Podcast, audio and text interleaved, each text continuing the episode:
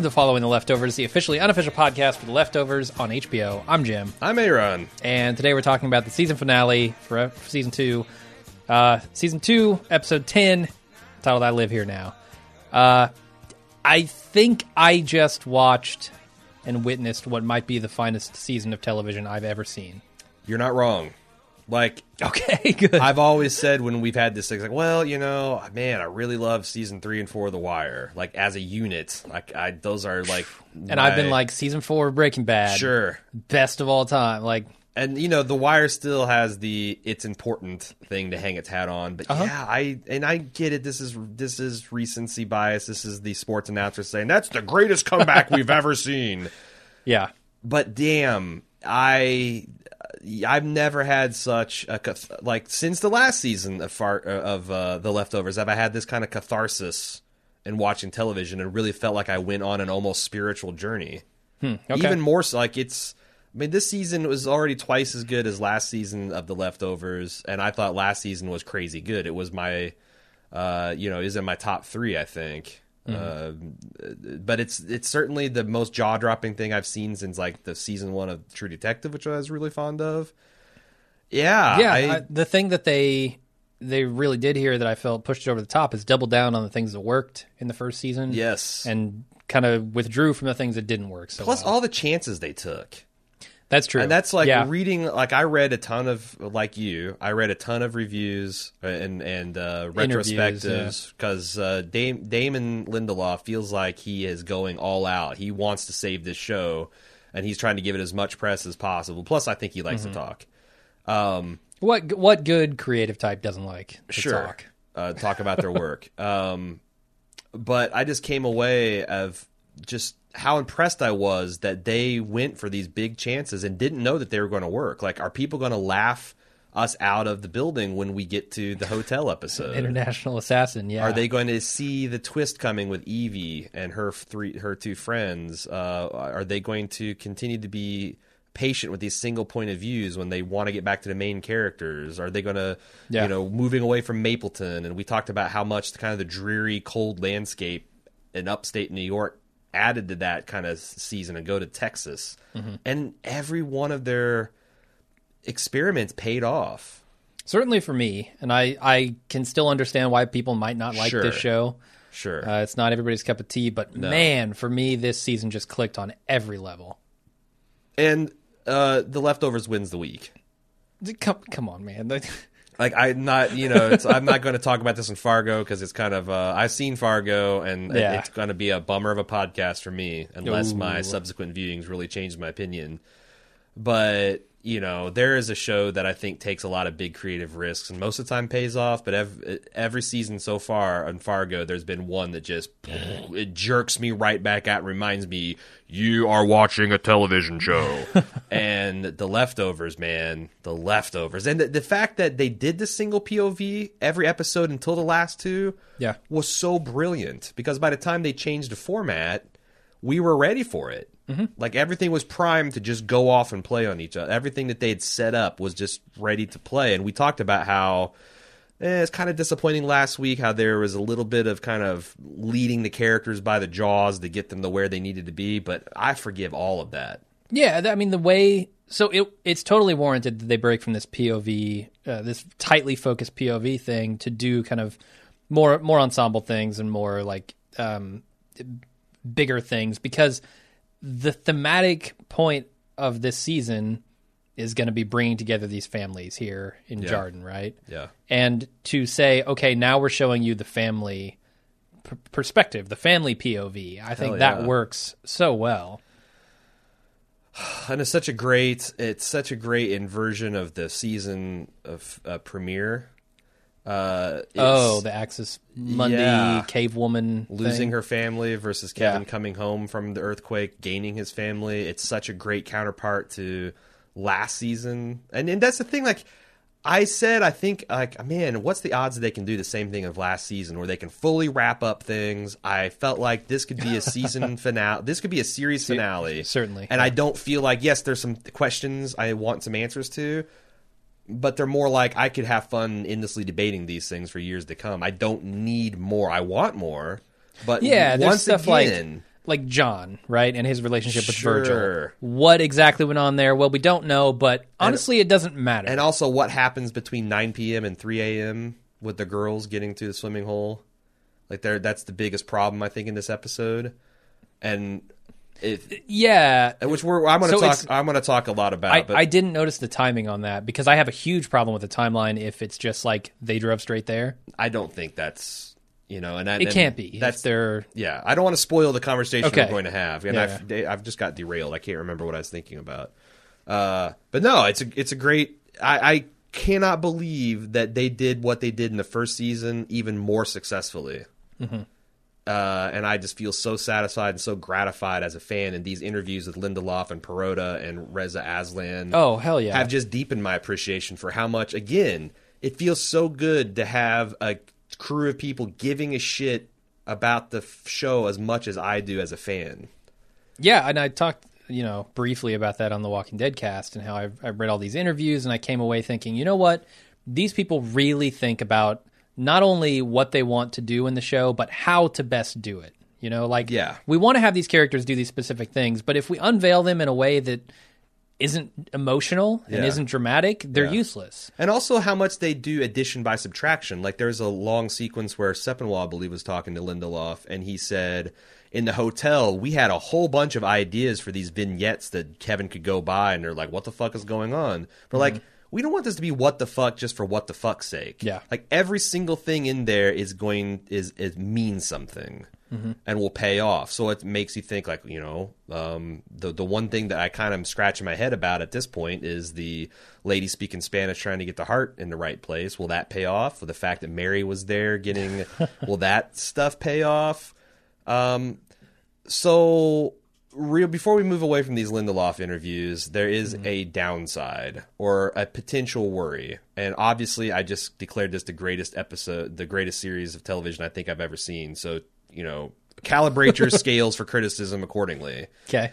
L- Lindelof, uh, you know, refused to speculate on supernatural versus natural things as he's wont to do, but he did say that the writers writing team was very careful to research, and they intended all, all these things, or Kevin shot, Kevin returned to dead, to still be ambiguous. Like contrasting Erica's statement that it was medically un- impossible for that bird to survive 30 hours buried the way it was to presumably it is medically possible for Kevin to survive the particular place he was shot. Okay. Yeah. It is possible for someone that's taking this whatever poison they had in mind to be underground buried for 8 hours in loosely packed soil without dying. Yeah. Does that bother you? Because I feel like 90%, 99% of the people came away from this episode saying, by God, supernatural shit, aside from, of course, the departure, um, is is a foregone conclusion. I'm Kevin one of is those people, Jesus yeah. Christ. Kevin is a prophet.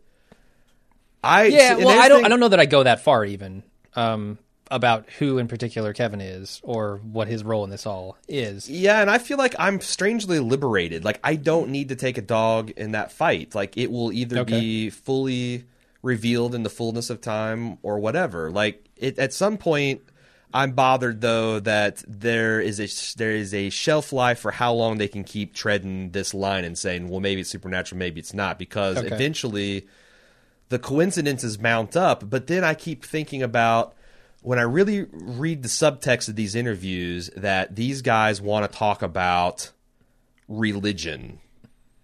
And there's this interesting quote uh, where I, I can't remember if it's Perrotta or uh, Lindelof said it, but he said, you know, if you look at nativity scenes or passion scenes from like the Middle Ages where they have like Jesus and apostles, they're all wearing like contemporary clothing.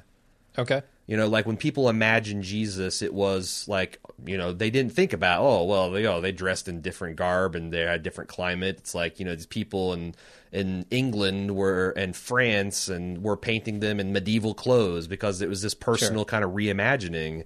And the kind of the leftovers is a little bit of a modern meditation on religion.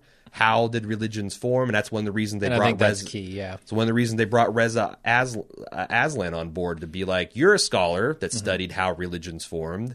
We are playing with these nouveau religions. how would the internal politics works? How would they struggle? And that's why it feels so kind of realistic and fluid because they've got Yeah. this guy who studied this and has got the credentials weighing in on it. And so all- I've all talked that- both sides there. Like I don't if if it, I'm in.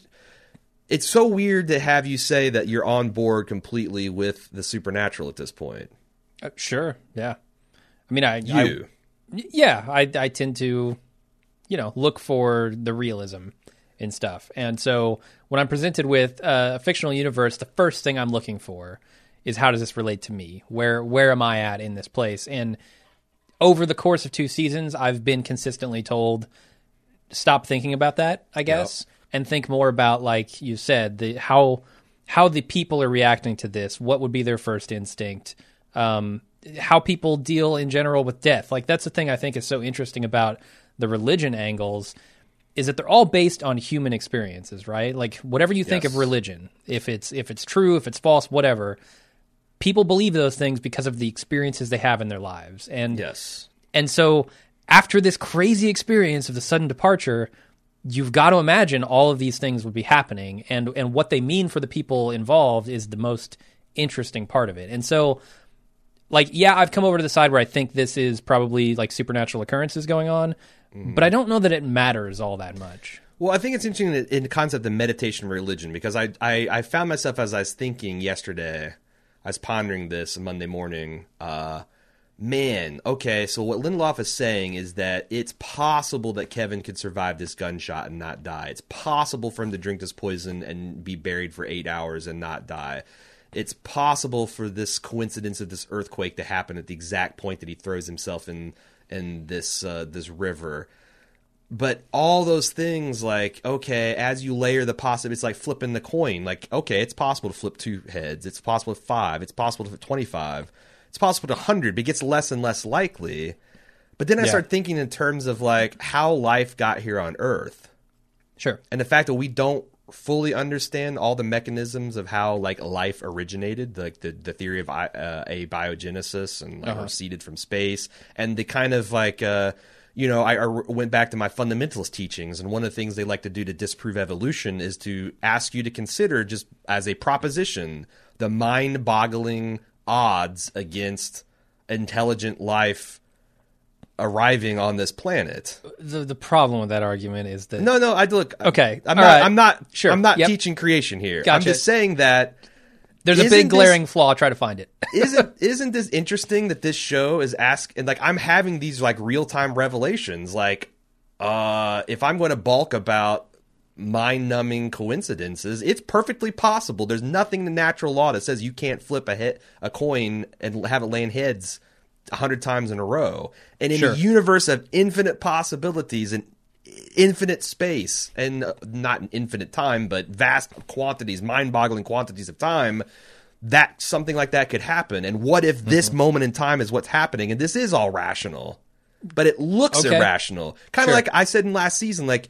I do believe that if some lunatic says that the Earth is going to be destroyed at a particular date, and that date happens to be the time when a giant comet or Yeah. meteor hits the Earth, 99% of the, the Earth that's remaining is going to be a religious Okay. because that's Sure. just such a coincidence that we can't accept it with our we're going to go back to the the monkey mind and I, Mm-hmm. I love the fact that this show has got me thinking in those directions Yeah, no, it's interesting, and and it having everything kind of thrown up in the air with this initial sudden departure is a catalyst for what I feel has been a very natural arc for all of these characters, including the people I don't like, the GR, um, uh, Sure. like the the religions that have sprung up around it that I have a natural tendency to dislike. Uh, I think all of those are natural reactions to something like this. But So- and I also love it that wow, we've got the counterpart because like Meg and Kevin showdown at the end, where she's just got this, and even her and Tommy, she's got this cynical, smug, evil worldview, and how glee, how much glee she's Yeah. taken in shattering these people's lives.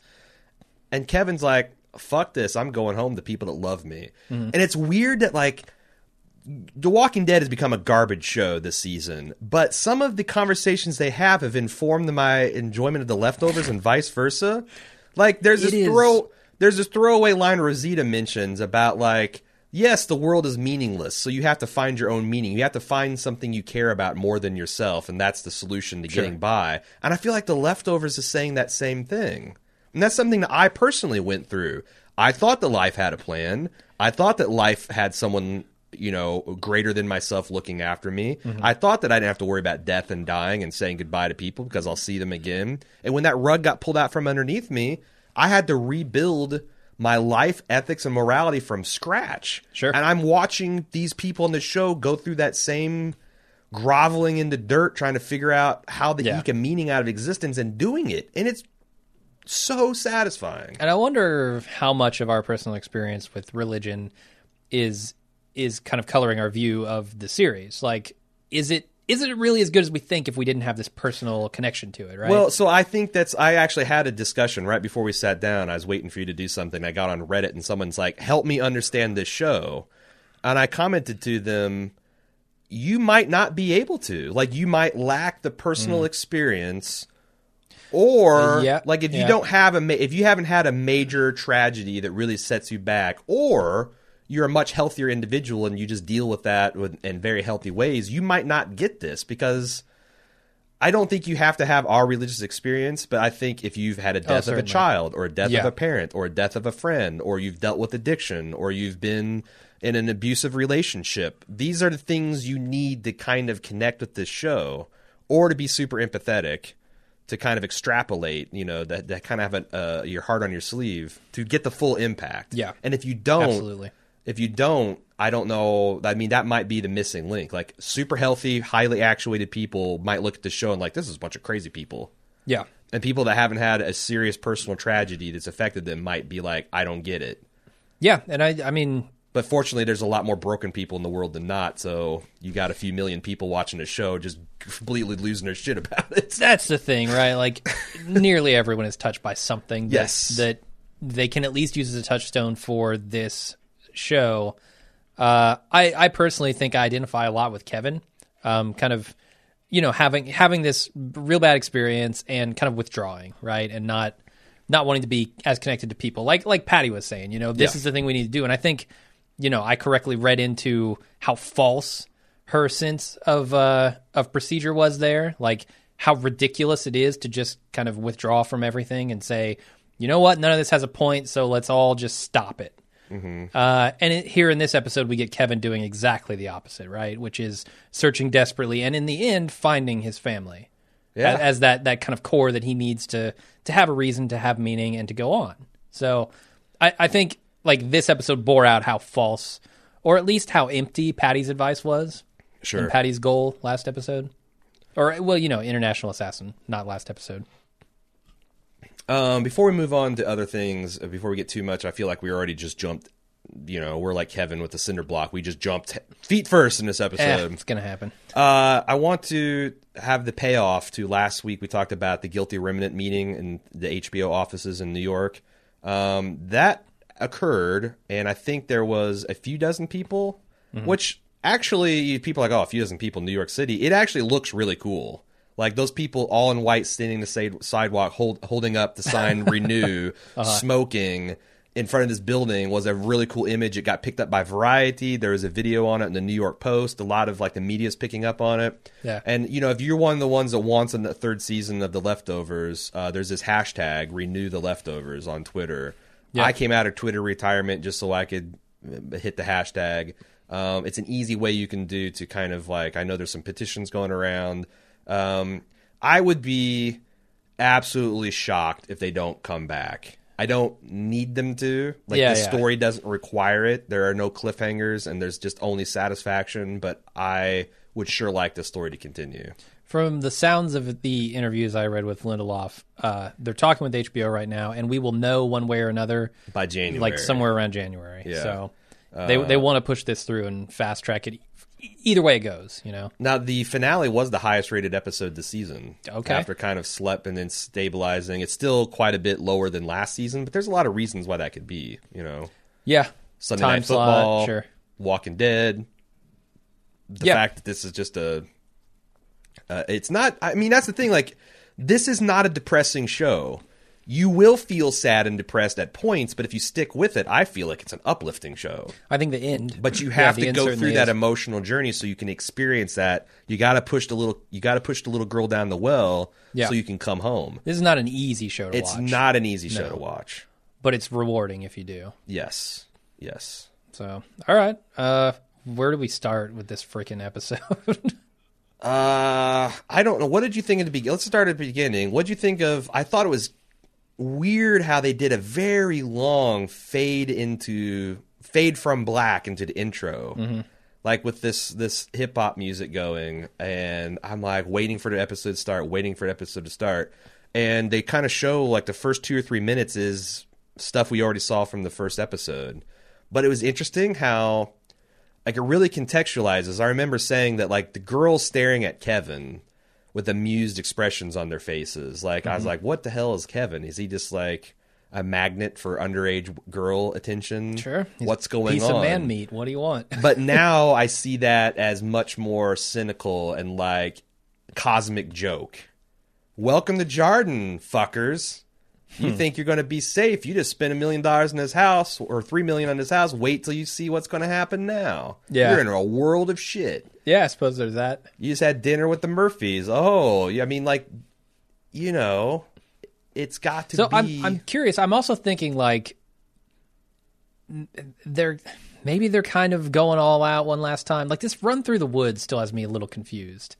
Like I'm wondering so how long this whole thing has been planned with Evie, um, how they how they perceived it, how the girls got into it and perceived it, because like we don't really have any clue on that. No, and that's But, some of like- the open questions that I think that I have no doubt will be answered if we get a third season. Yeah. And like running through the woods is a little confusing to me, although I think that could be just one last hurrah. Like, let's go have a great time before we give up this life. Well, also just- Meg is meticulous planner. I saw some theories that if in context of what we saw now that we know that they had a search party, they were using dogs. Mm-hmm. Meg might have anticipated that and she instructed the girls to run naked around the woods to like spread their scent in a wide area to mask where they were actually going to go.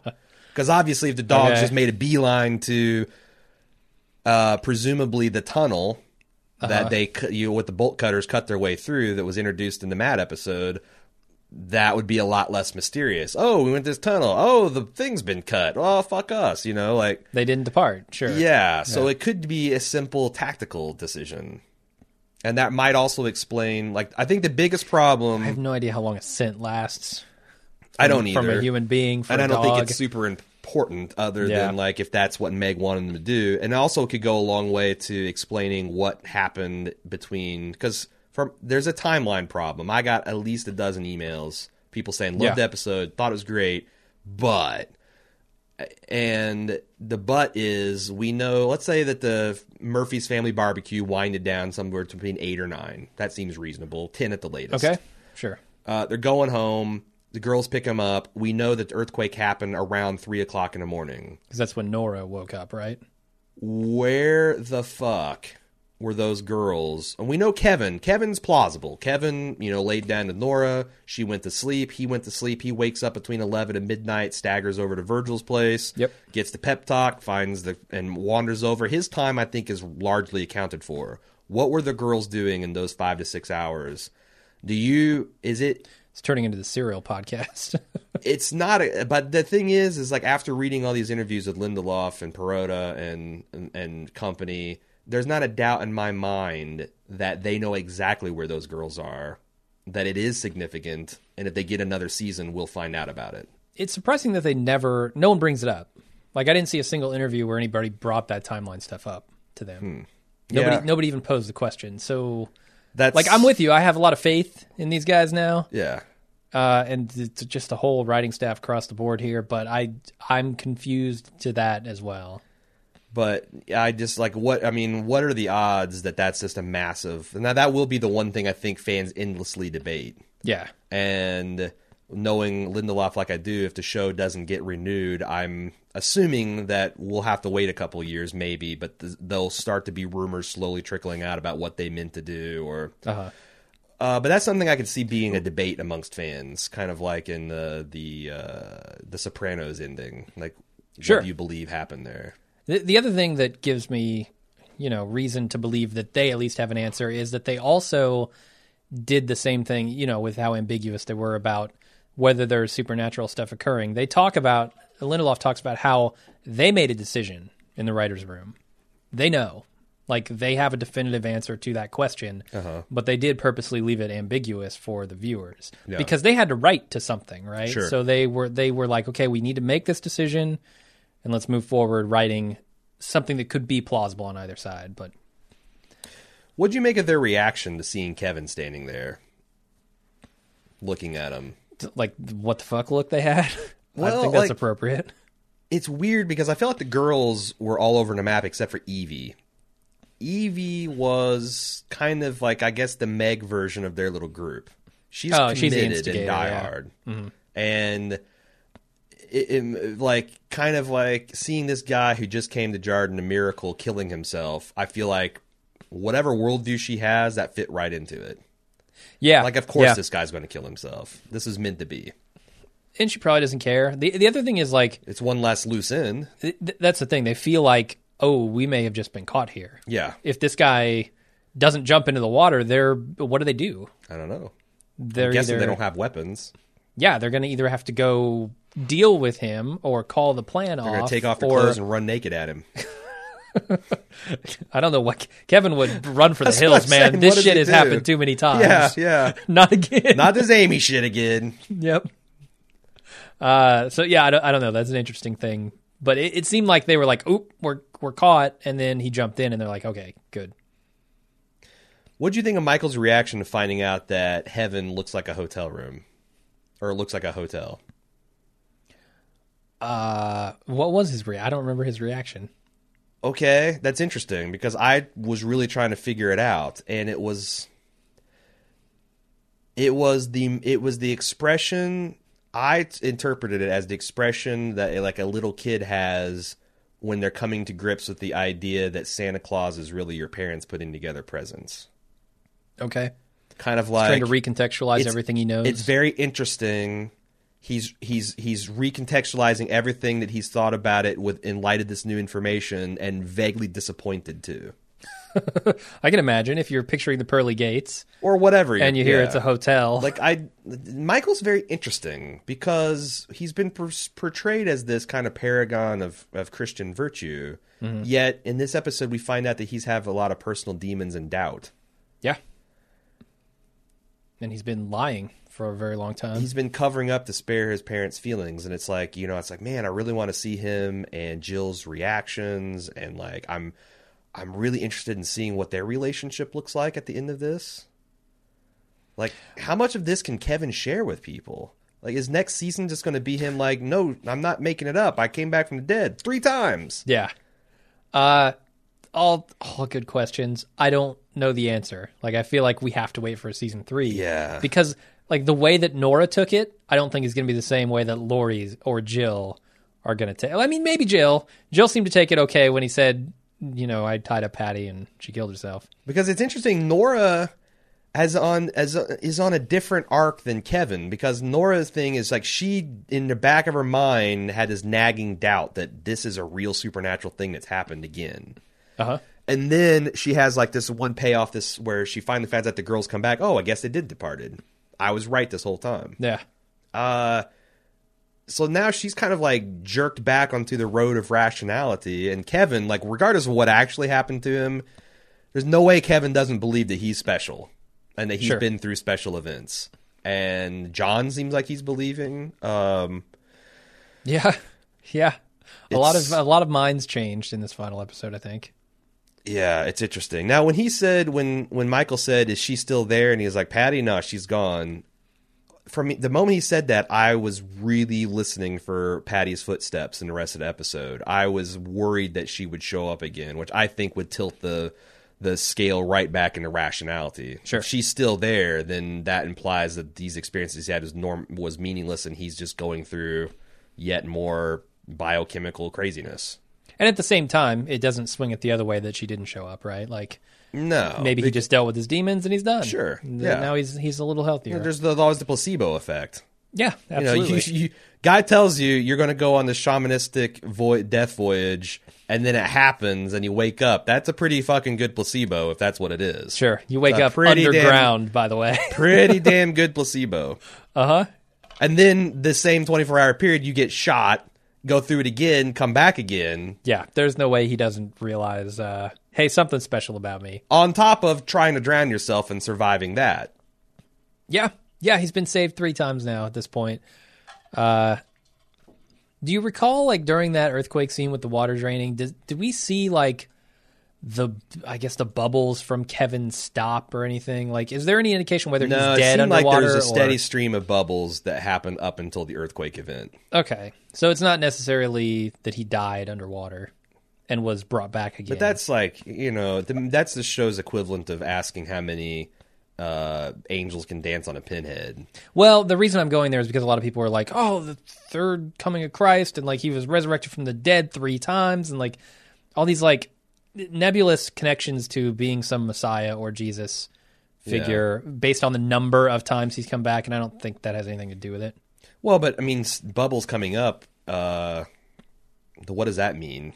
Is he sl- It indicates that he still has air in his lungs. or his escaping. I mean, have you jumped into a large body of water with a, a brig? Like, there's bubbles coming to the surface for a, a pretty long time, regardless. There are, yeah. So it's like I don't know that you can say that he's dead or not dead, or like if he went in and it instantly took a, a lung full of air. Because didn't he spit up water? I don't remember. Uh. it's been too long. But yeah, like I, I, I feel like people saying that he died and was resurrected three times is a completely legitimate thing to say. Maybe, but It's it weird because I also true. want to tie that into Jesus, and that's not what Jesus. I know, did. yeah. I don't understand that part of it. Uh, These theories that are going around. yeah, yeah. From what I've seen, the facts as it stands to me are Kevin has come back at least twice from the dead. Uh, both times of which he ended up in this hotel. Different things happened to him. I'm fine with calling it three times. Yeah, I mean, uh, maybe I just don't think it Virgil matters. did it Yeah. to you know Virgil says it as well. Uh, Mm-hmm. You know, it seems like it's again it's it's angels dancing on a pinhead. Um. So what about we found out what's in the box? Sure, we did. Yeah, We've said like that was one of our leading theories. It's the cricket in the box. It's not. It's ambiguous whether it is the cricket. sure. It could be a false cricket. What is Here's the problem with the cricket gift. You give your dad a dead cricket that isn't the real cricket, and the next day the cricket starts chirping again. What what would that tell him? Well, but that's the thing. Like, I don't. That's what I thought was interesting about the whole Erica John fight. That cricket could have been alive when she put it in there, and it just died because there's no air holes. Yeah. And it could have been still alive when it was when when Eric was left there alone singing in the box. Mm-hmm. Unless So it might be the same cricket. it could. So yeah, it's like I don't think we'll ever know. There's no way to define. Defi- well, I guess Eric and, or um, Evie knows. So It's more important the message that it's sending to John. Yes, Fucking let it go, dude. Let this shit go. Move on with your life. But that's not. I don't. So that's not what Evie was telling him. What was Evie telling him? Are, are you certain about that? I mean, that's the Why would conclusion Evie, that as the Erica guilty comes to. remnant, tell anyone to let something go? That's not their mo. I don't. I mean, Meg is a different breed of guilty remnant. She's not there for the same purpose. That's true. What is okay? So let's segue into that. What is Meg's purpose? I feel like Meg's major purpose is revenge. She wants everyone to feel the same pain that she feels, and the fact that this Jarden place has been spared entirely from it is something she's unable to tolerate. I agree. She's an angry, angry person, and Yeah. she is lashing out. And That's she, how I felt about it. She is co-opting the the guilty remnant religion to morph it into not necessarily a more violent, although they're not shy of doing violence, but definitely more confrontational and reactionary movement. Now that raises questions for me as to why Evie is participating, because I didn't get any necessarily like anger from her. Yeah, but this thing, she's in a lot of pain, and anger is a re- is a valid emotional reaction to experiencing pain. Sure, And that's the thing. Like, I don't understand why she's in pain. I guess That's a- and I don't yeah. even think Michael does because Michael's reaction to the same stimulus was different than his sister's. But she had a hard time dealing with her dad being a murderer, or attempted murderer to That's her grandfather, and not understanding why. So this lends, I think this lends itself to kind of the discussion we had about the conversation between Erica and Evie that we don't actually hear, but we see it's kind of an angry. It has this urgent tone to it, and I feel like she is aware of what her dad's been doing, and that's kind of where her anger comes from, and she needs to change his mind about it The other thing because is, like, he's just going to get put away again, and he's going to leave her again, right? Like, I, I am kind of also concerned. Well, but the thing is, this guilty remnant plot's been in motion for far longer, obviously, than that I, a conversation I had with her mom. I don't, sure, but that's the part we see of it. I don't understand all of that, and that's more fertile ground to revisit in the, the next season. Um, Yeah. but yeah, those are all those are those are all interesting. I do feel like I haven't totally digested this episode yet. No, yeah, it's And what it means for every I've, character. I've seen it three times. And here's the other crazy Yeah. thing. Uh, I got misty eyed four or five times and outright sobbed the first time I watched. Um, Uh huh. The second time through, I got misty eyed just as many times, and it actually got two sobs out of me. And the third time, like it was, it's consistent. Like I'm not getting any emo- I'm not getting any armor, any any kind of. Uh, uh, I'm not. I'm not getting uh, habituated to the exposure. It, in fact, Yeah. I'm finding myself tearing up sooner now that I know the moment's coming, and then like uh, when the Sure. when the musical hammer drops, it's just just destroying me. But yeah, no, I'm, I I agree. Like this could be, I could use a, a, a couple more days or even weeks to digest some of this stuff. Yeah, absolutely. Uh, I, man, I don't know. So, so much of this is like inter intermingled, intertangled with the rest of the the show. What do you? So that's why I, th- I thought it was interesting. John saying "fuck you, Erica," Yeah, which is a counterpart to uh, Kevin's "fuck you, Laurie" from season one. okay. Which we always said like that's a sting, like that's a that was a fuck you that stays with you, that sticks to your ribs. It was with John too. That was a Oof. devastating fuck you. Did yeah. Did Erica deserve it? No, no, I don't think Erica deserves it. I think Erica has been putting up with his shit I for a okay, long time, Yeah, and okay. he has been stubbornly refusing to acknowledge any of it. His yeah. And in this scene, it's the ultimate manifestation of that. So like as much as it, as, as much as Erica is an asshole for snatching the gift and making him confront with that and in depths of his grief deal with that, it's a long time coming. yeah, Okay, I think I agree. I, I agree with you. and and it, I mean it it might I don't know because I John like just refuses to acknowledge anything until the end of this episode, right? Where he he finally acknowledges I don't understand what's going on here. Which I thought that's that's that's I I am John. I don't understand what's happening. okay, Kevin, me either. That's Like, reasonable. I, I think you're not supposed to. Like, and I think that's another that's another class of person that just can't deal with this show. Like, if you have to feel like Yeah. you know the answers, I got a good grasp, and are not content to just go with the jerk, that it will probably drive you crazy too. I think so. And um I don't know, the the anger that I that I get from John has always made me not like him instinctively and I I hate to say it, but you know how they they kind of do this with characters. They'll make like they did this with Laurie. They'll bring him back around to where you start to sympathize a little bit with him by the end of it. Yeah, And I they did that extremely rapidly with John for me. Like halfway through this episode, I'm still like, "Fuck John." No, not fuck you, Erica. Fuck you, John. I don't like you. And when he has this heart to heart with uh, Kevin on the floor of the the emergency room here, uh, the urgent care place, and then also when he's walking back to his house and he's like, "What? What do I do if there's nobody home?" yeah. Kevin's like, "Come to come to my house." Right. That's I don't know why, but that just makes me turn a corner on John You know why? because he's admitted that he's he doesn't have the answer. well, and he's gonna also, look for it. As a human being, you're instinctively predisposed to feel sorry for other human beings in pain. Angry That's true. human beings you perceive as a threat and as assholes and Yeah. something that needs to be attacked and destroyed. Uh, and that's something like uh, that's something evolutionarily hardwired into us. Like Hmm. when we hear someone crying or we hear someone in a, a sound of distress or pain, we naturally want to help. I mean, that's why how we get as selfish assholes. That's how we get through natural disasters.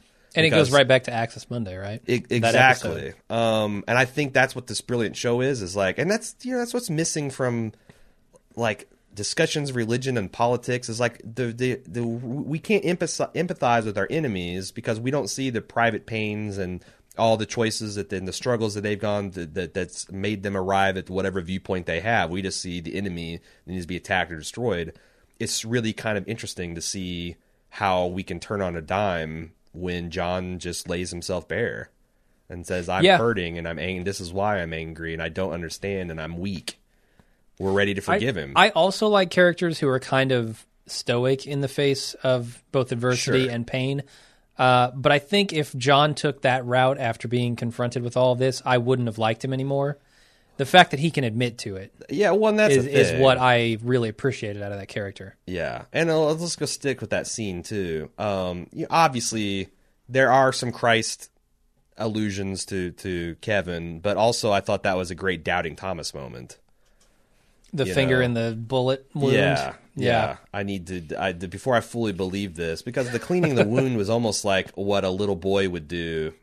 You know, if he finds a person with a boo boo, like that's this is wholly ineffectual for what the kind of wound is. That's the thing. Like, I'm wondering how Kevin survived. Like, after he reanimated or whatever he does, how does he survive the sheer blood loss? So I feel like they've done a lot of research that, like, if you're because it's kind of he shot right below the heart and lungs to Like the side of the stomach. spine, above the liver, Yeah. like where like there's this miracle shot where you can just kind of poke a hole straight through someone and inflammation and stuff will will because if you look at the blood that's on the floor. I don't think it's a Okay. lethal amount of blood. It's a Mark Watney plug in your spacesuit yes, type thing. kind of like you know, and yes, maybe it's implausible and all that, but it would, you know, I've you wouldn't think a person take a railroad spike through the skull Sure. and survive. Yet I know for a fact people have done that. Yeah. You wouldn't think someone could fall and, and a rebar could go from their ass to you know their left ass cheek to their right shoulder and have that pulled out and then that's it. That's all the surgery they need. But Yeah. yet I know for a fact it's happened. So I think Lindelof is trying to pile that on with the whole, you know, if you believe in Big Bang and evolution, you got to believe that some of these, you know, things that you perceive as coincidences are just the workings of the cosmos on a grand, unfathomable scale. That's the that's the I- line okay, they're I'm- still juggling. I'm with you. My, I guess my problem with that is I view his first encounter at the hotel as him being dead. Yes. And so when I see him go to the hotel a second time, I assume he is dead and that him coming back would have to be due to like a, like he comes back and then he immediately needs like a blood transfusion and surgery and like Sure, no, that, that's So, the like, thing, I'm a little- key word assume. I think I'm getting in my own way here though. But if the poison was like the serpent and the rainbow type of poison, Yes. then he's not none of the he's not dead, and he didn't suffocate at the bottom of the lake, and he didn't die fatally from blood loss. Then these are all. That's what I'm saying. That's why. should we talk about shamanism here? Yes, because I think this is the perfect time. Please, Uh, no, I didn't make this connection because I don't know much about shamanism or any any other types of religions other than the Christianity, basically. yeah, Um, But Lindelof, in one of his interviews, was talking about how they they came up with this concept of Axis Mundi. They really wanted this place to be special, and then they they went to Reza Aslan, and he was like, Well, "Well, then they also said we want to make Kevin kind of a of a, of a prophet figure. Yeah. And so they go to Reza, and he's like, well, there is something like that. Um, something that uses an axis mundi to communicate between uh, physical and spiritual worlds. It's called a shaman. Mm-hmm. And they do so via spiritual journeys. Like, And Lindelof says get with- everyone, as he's talking, just opens up their notebooks and starts scribbling things down. yeah, yeah. So It's that's the thing. Like everyone that hates there's wisdom coming out of, the, or there's knowledge coming out of this man. Let's right. get it. Everyone, it. everyone is bringing in baggage from the battles that he had with Sam Harris and everything. You got to know that a lot of what made this season extra awesome was the ideas that came from his scholarship and research into early religion and shamanism and Eastern religions and stuff like that. Yeah, so to me, like that idea that they wanted to make Kevin special and this place special in particular, and the idea that a shaman would kind of come out of that. And how that informs like how I see Kevin's father now, how I see Holy Wayne, how I see the Yeah. Virgil, Yeah. like all this stuff is very connected. And how I see Kevin himself, like I don't see him necessarily as a Jesus figure. I see him more as a shaman. Yeah, Like, he's a gonna be connection between the space, yeah. he's going to be able, like, like his father said, "I want to restart the world." I felt like I saw Kevin's world restarted in an honest, like. It's interesting with Nora, brilliant scene where she throws the the radio to the ground, like "Fix this, Jesus." You know that was like uh, when she's looking, and this guy's like, "You know, you can't fix things with a baby," and she's looking at this, and Kevin's catharsis last season was based on a false falseness. Like he really hadn't Sure. he Yeah. really hadn't dealt with the root cause of his pain and the root cause of his loneliness. Whereas now he has, and I feel like he's got the ability to he restarted his own world. And Yeah. somehow like everybody is everybody in that room except for maybe Nora, I feel like is in a really good pe- peaceful place. And I'm going to make an argument for Tommy here in a minute. I think you got to make an argument for Jill too, because I'm Well, that's uh, oh, I, you're right. Jill's Okay. another, and and Jill needs a lot of attention next season. Yeah. a lot of attention. Yeah, she does. and I think that's going to be that's going to be super interesting. Uh, before we get too far away from this Axis Okay. Mundi concept, Sorry, yeah. shamanism, Yep. uh, and and specifically the line that you mentioned about Kevin Garvey Sr. saying, you know, I'm going to restart the world. Uh, do you think there's any possibility that a season three kind of spells out how this Axis Mundi here and the Garveys going there and Meg going there and doing what she does is the catalyst for change across the world? Like, is there anything? Because this is a momentous event, right? Like, the one Sure. place that was untouched by all of this has now been destroyed. Uh, I think that could be something that changes the story significantly going forward. well, it's got to bring, uh, if nothing else, it's got to bring down the full wrath of the federal government on the guilty Yeah, remnant. that's what I'm thinking. Which you know, when you go back to some of these interviews I saw with Reza and um, uh, and Lindelof, and they're talking about how some of this guilty remnant stuff is intentionally reminiscent of how Christianity started from within the Holy Roman Empire.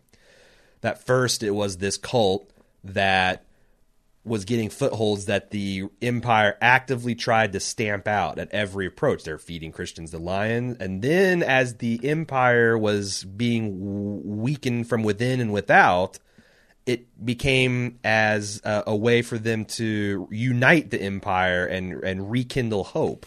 Okay.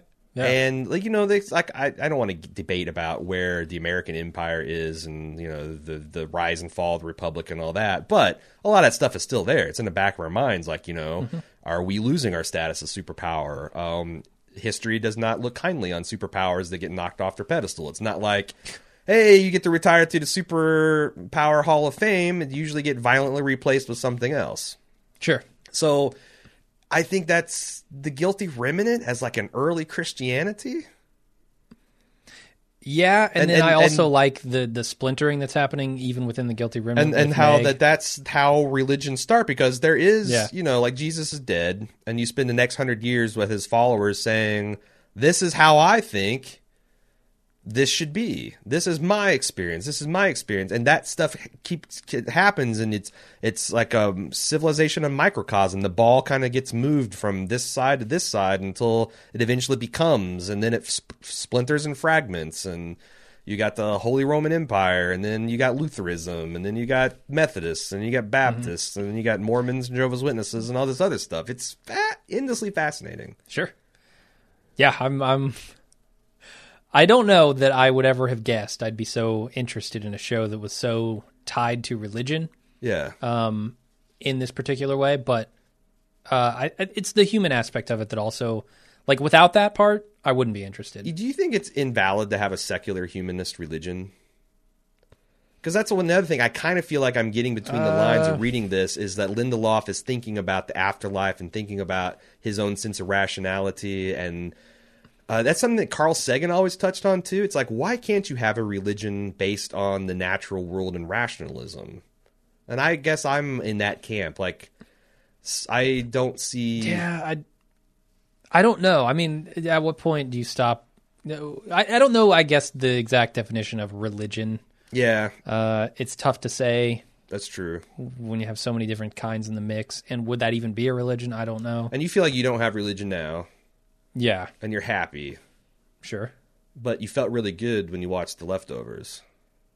Yeah, So what if there was kind of a leftovers esque religion that made you feel that good all the time without having to believe in a Wait, sky- what do you what do you mean leftovers esque religion? I'm, I'm just saying, Like, like, the- what the if show you is could, not a religion. what if you could approach something from an intellectual, rational exercise and get that kind of satisfaction on a lasting basis? Like, is that what a secular religion would look like?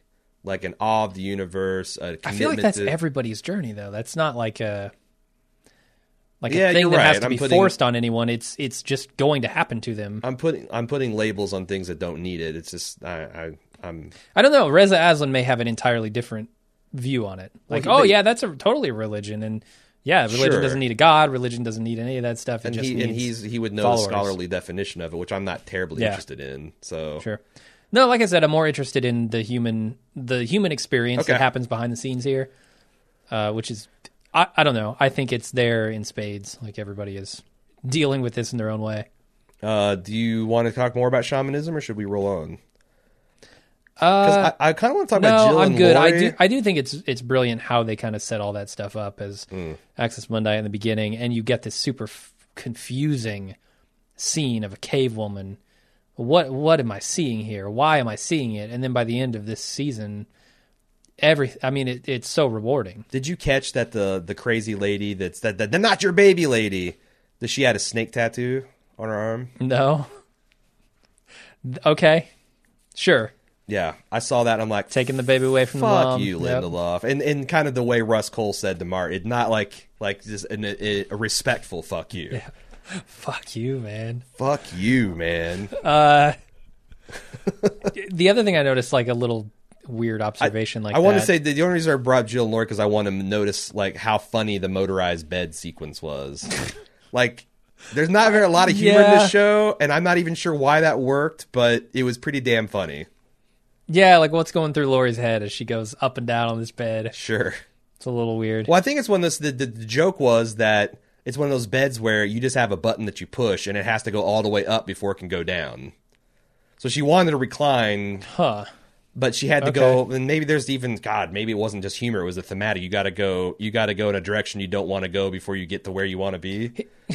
I don't know if I'd go that far. You must first sit up before you lie down, my son. whatever. Wax on, wax off, bitch. I don't care.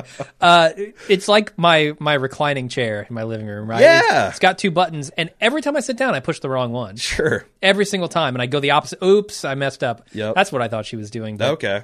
but maybe not. Uh, I also love the scene of Laura. You can kind of see that Nora is slowly losing her mind, trying to take care of this baby. And Mary. and this this Yeah. this relationship had a, sh- a shelf life. Like it's too much for one person to do. And she's Yeah. smashing radios, and then earthquake, and Mary wakes up. What did you?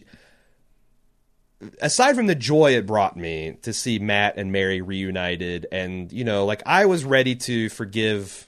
I mean, I, I know this is a deeply personal decision and it might be controversial, but I was ready to forgive Matt for raping his wife under these circumstances and still love him as a character. Oof. I'm not excusing it. I'm not condoning it. I'm Okay. saying I understand why a man with these convictions and these feelings and this situation would do something like that. Having said that, I'm very relieved that I don't have to. Yeah. I don't have to empathize in that way.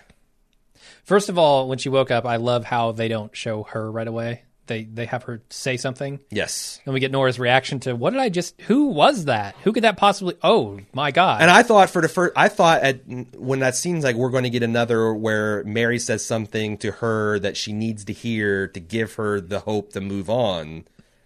And then goes right back to then being goes comatose. right- yeah, oh god, but then the- so horrible Well, I don't know that it for would. Matt. For Nora, it'd be great, but I don't know what it would because that's kind of been her like that's what she did. Met she gave him the shot in the arm at his lowest point to get him to keep going on. that would be hilarious if just season after season she comes. But honestly, no, I was glad. I was glad to see her up. I, I was super glad too because I didn't want to have to make that moral judgment on Matt.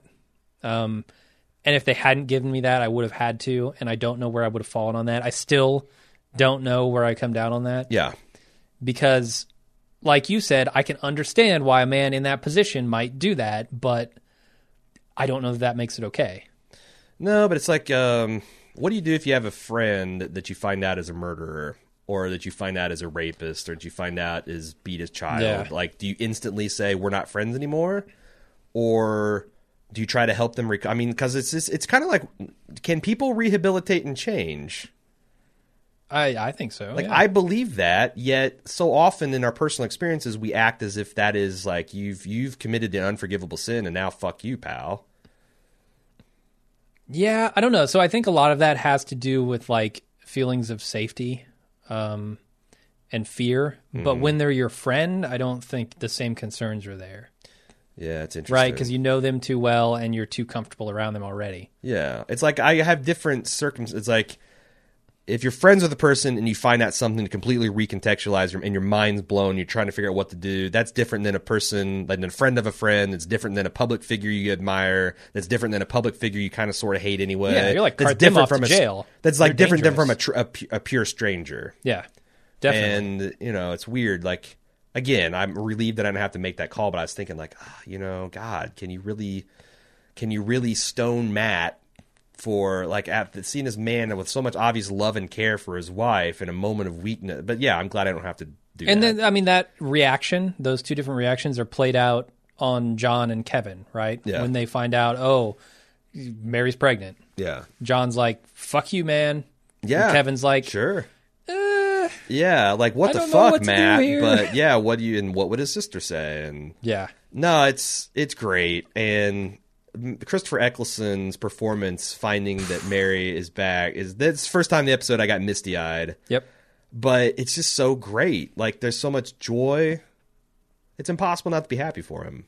Yeah, I agree. And then when she finds out she's pregnant, that if you know, of course she's delighted. And then like I didn't even, I honestly didn't even need to have him say, "Remember that night we had sex." Her Yeah. laughing out loud and being so happy at being pregnant already told me that. Uh huh. Yeah, I mean, it was nice. To, It's nice make to get the confirmation yeah. for the third part for the for the slope, but I didn't. I I felt like I already emotionally knew that by the time they intellectually communicated it for realsies. I so removing any argument there, I think is the wise thing to do. Probably a good thing, Otherwise, you could have a lot of controversy going on for a while. which is fine. Controversy's fine, and and healthy discussions and having conversations about what do you do in in this particular case, I think is is fine. Um, you know, it's like, yeah, I'm. There's very few shows I see that deal with aspects or questions of rape where I'm like, well, that's a super thoughtful and interesting way to do it. And I think The Leftovers did it. I thought Jessica Jones recently had a lot of interesting, uh, valid things to say about it. And it's nice to have that conversation and not just be like, what they're doing sucks and it makes people feel bad and it's shitty and and and regressive. It's I, I'm I well I I don't shy away from having conversations. I like it when there's something that you can have a thoughtful conversation about. Yeah. Uh, can we go real quick back to the Murphys? Whatever it's it's it's, it's at least half your show, man. So Right. do it. because there are a couple of things I wanted to say. Uh, so going back to Evie's gift real quick, I really liked that moment where they open it because I, I think John's reluctance is all based on this is the last thing, the last new thing I have left of my daughter. Of right? course. Like if I don't open this, I still feel like I got a piece of her. That's why like I understand him saying fuck you because that Yeah. was kind of a bit of a violation. Sure. And the other thing about it is we find out in this episode that Virgil is Erica's dad. So I don't know what kind of new light that sheds on anything. It doesn't. Nothing It's- really. It's but deliciously but it, I think it does say. I don't think he could have possibly. I mean, it all but rules out the idea that he molested John as a kid. It it seems like it's more something he did to Erica that he personally took yeah, affront to. unless they were like next door neighbors, and he can't like. and that's possible. I can't even. They're like high school sweetheart. They grew up. it requires yeah. a lot of tap dancing to get there. Sure, but So- on the other hand, Jarden's a very small town that's got the. It seems like everybody's been there from forever. So like, it wouldn't surprise me if you had a multi generational family that was in the same neighborhood maybe. as well. I'm just saying it requires less tap dancing than saying John was angry about something he did to Erica No, or yeah, the kids. Yeah, Uh, So I, I don't know. Doesn't really shed any new light. uh, it could have been something he did to the kids. That's the thing. I mean, that's kind of where I've leaned mostly. Or it could also be something he did to Erica. Potentially, yeah. Um, but yeah, I, I, I, and again, like I'm not too interested in speculating because to the extent that it matters, it will be revealed in the fullness of time. It does feel like it was something, but here's the th- here's the contra. John and Kevin's conversation that led to John being shot in the gut, or mm-hmm. I'm sorry, Kevin being shot in the gut, Yeah. did heavily imply it was something sexually done to John. Like the reaction John had to that mm. revelation felt more personally than, oh yeah, you found out the guy molested your wife, and then Yeah, I, it felt a little bit more I mean, personal than even like I get it. It's personal. I agree. It feels super personal, but I I don't know that I agree that that scene, like the language they use, is just ambiguous there, whereas the language they use to say Virgil is Erica's father is non-ambiguous. And it wouldn't surprise me if there was something like we're way off the page. Like, what if Virgil was supposed to watch, uh, was supposed to watch Erica when she was a child, and he went off man whoring and left her. Like, he couldn't. be, He might not have molested Mm. anyone. He could have done something still with his infernal machinery that led to her being hurt or John being hurt when he should have been doing something else. And it's kind of like an addiction problem. Like you didn't take care of your responsibilities and someone got hurt. Yeah. Like it wouldn't shock me if it's something way outside the box like that. You know what would shock me What? if we ever heard what the actual reason is. Really? I don't think we're ever going to know. I don't think that's the type of secret the show needs to keep. But on on the other hand, I don't need to know it. It's kind of like I don't think the show is keeping it secret. I think the show doesn't need you to know it. Yeah, the characters that need to know know it, and Yeah. the audience is not one of those characters. It's kind of like none your business. But you feel the emotion that is intended, right? Okay. Without knowing the specifics. I'm okay with that. Okay. Um, let's talk about Meg's bomb because the other issue that I had some people had issue with the fact that Meg's a super violent GR, but she didn't actually blow up the bridge. Yeah. And like, you know, why did she threaten the plastic? Uh, to me, it made perfect sense. Like introducing these girls and the idea that there's rigged with explosives is the perfect way to make these rangers stand down and put in a kind of hostage situation because that's what you do when you're in a situation where you don't jump in you you try Sure. to buy time and Don't negotiate escalate. Yeah. and you also get these crazy people that have been sitting there stewing for months and God knows how long, whipped up into a frenzy so that this small, pebble sized guilty remnant group can get the snowball rolling down the hill and us- and overwhelm the Rangers. Like to me, it all felt like it made sense. I think it's also part of a one-two combo. Like you take the girls away, Yeah. they start feeling, you know, Jarden starts feeling the sudden departure. You bring the girls back and say, "We're taking them away for real now." It, Yeah. it, it hits them again, right? And then Yeah. they're like, "Oh God, what?" Like they deeply feel what everyone else has been feeling. So I, Yeah. I don't know. I don't know. There's there are dubious, in my head, dubious motivations. I don't totally understand all of the motivations here. Well, well, so I wanted to. Say the other thing that kind of bothered me about this episode: why is the park rangers so deferential to John? Like this whole season, John feels like he's like a law unto himself. Yeah, this time like like, running the town. hey, we found out a branching print that might have killed your daughter or abducted her. It's your neighbor. Let's all go grab him, take him off to the animal shelter, and allow you guys to have a showdown after we give you time to get a gun. Uh. like, in what world do the police work that way? I, I guess in a world where John runs the fucking town, but, But why I don't does John why. run the town? I don't know. To me, it's like to me, he's a convicted, attempted murderer. Like, like, I. Do you think we'll get more Like, answers get- to that? Like how I mean- this man releases the is release. Do you think that there is an angry undercurrent in Jarden that maybe the Rangers are sympathetic to? Because you look at how the Rangers were when when Miracle first opened, Mm-hmm. and you look at how they are now. There's been a coarseness and a hardening of their relationship with the outsiders coming in, and even with like dealing with the townsfolk. Maybe John is like the Batman of Jarden. Uh, the reason he gets away with his vigilanteism is because the citizens, you know, Batman gets away with what he does because the citizens of Gotham broadly uh, are in favor of brutalizing criminals and see that the official instruments of justice are corrupt and ineffective. Is is John the Batman of Jarden? Because that's the only So- thing that makes it make sense. You might be you might be onto something, especially considering the stuff we've seen of Erica's workplace, where people like when some, John beats somebody up, people come to her and say, "You need to talk to this guy." Yeah. So clearly, more than just the family knows about it. Oh, sure. Like I, Uh, the preacher knows about. it. I feel like it's an open secret. Preacher, yeah, yeah. So maybe it's not even a secret; it's just a secret with new folk who come in. Um, and maybe yeah, maybe the Rangers are are in on it, and he's kind of doing. Do you think we'll, we'll, there'll be like newspaper clippings in the first few minutes of next season saying like what widespread corruption? Because think about it, if John shoots Kevin and he dies while he's under the custody of the park ranger service, that's a major scandal. Oh hell yeah!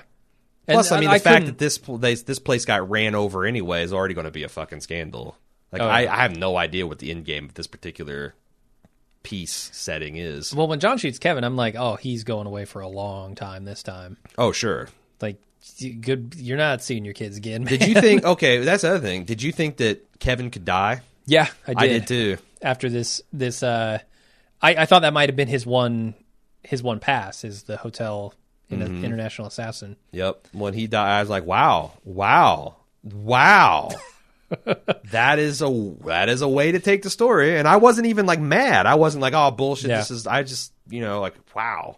Yeah, I was shocked when he woke up in the hotel again. Honestly, I was a little pissed. But then when he crawled out of the tub, looked in the mirror, and just screamed "motherfucker," I was right back on board. Yeah, because that's exactly the reaction I think everyone was having to that. And if, if like I, I'll put up with a lot if I feel like you're being honest with me. Yeah, If I feel like you're playing tricks or you're fucking with the characters, that's what sets me against you. But that mm-hmm. felt all organic and honest. yeah, no, and then it's not just that, right? He goes to the hotel lobby after putting Yeah. on his cop uniform, and he gets down Yeah. there. He's like, "You need to sing to get out of here." He's like, "I don't believe you. Why? Because it's stupid." That's stupid. Yeah, it's so great. it's like that's the perfect line. That's exactly what I would say and what I was thinking. Before I get away, because I talked about Meg's bomb, if people had a problem with it not being violent, I don't feel like Meg particularly wants to kill people or doesn't want to kill people. Like if a ranger didn't jump out of the way, she would have ran them down. Mm-hmm. If people die in the ensuing chaos and get trampled on the bridge, I don't think she cares about that either. But that's not. She's not out just to kill people. She's out to inflict maximum devastation. And her perfect world is a world in which the guilty remnant have a peaceful protest in the visitor center while everyone else tears the place apart. Yeah, seems kind of like what happened here. Yeah. Yeah. And then they put on their normal clothes and blend back in. I don't know. I, I have no idea what they do next season. I imagine Uh, we'll talk a little bit about that, but like I just I, I don't have a lot of, of, of thoughts and, and speculation on it. Yeah, because this season came in so out of left field. Uh, the the other things about like the bridge, I really do love that scene when uh, John goes and gets Erica and brings her back to the bridge, and she breaks through. And how happy they are and how quickly it turns to anger and frustration and Yeah. confusion. Ugh. Especially with John that first time when he's alone Oh, and he sees yeah. her, he's just so happy, and then he realizes. and he's struggling to understand like what is going Yeah. on why but then he gets Erica, and Erica comes out there, and she's trying desperately to talk to her daughter. She- gets she- some response. She's Plus- signing to her. That was the part that got me. Is just like pulling out all the stops, man. You know. yeah no as a person who would uh, who has been cut off by multiple family members like that felt so emotionally real the desperation to reestablish Yeah. a contact and the confusion and pain from where is this coming from Sure. oh No, it's brutal. yeah i definitely So got misty eyed at that point. uh, I I definitely got got choked up. That's the set one, and on subsequent view, knowing it came, it actually got me. I, I actually got a few few sobs choked out of me too. Oh, all right. Uh, I also love that this scoreboard, which I thought was kind of incidental and just like that the guilty remnant hacked it it. was kind of kooky, but Uh-huh. but yeah. I so I assume it's the guilty remnant and not just like a a It- I thought they showed a guy. I thought they showed a guy at the laptop hooked up to it that like Megan was given like a nod to. oh okay. So right. I thought it that makes sense. I could also see just like the the people going fuck yeah, let's put up an hour. So a lot of people thought like they had a up. problem with them cheering the bridge being blown up, but to me, like th- these people are not healthy. Like Yeah. every time the camera is paused over these people, these people are fucked up. That's of true. course, they would welcome anything from the monotony of waiting for the park services to get their shit together Yeah. and approve their request for whatever.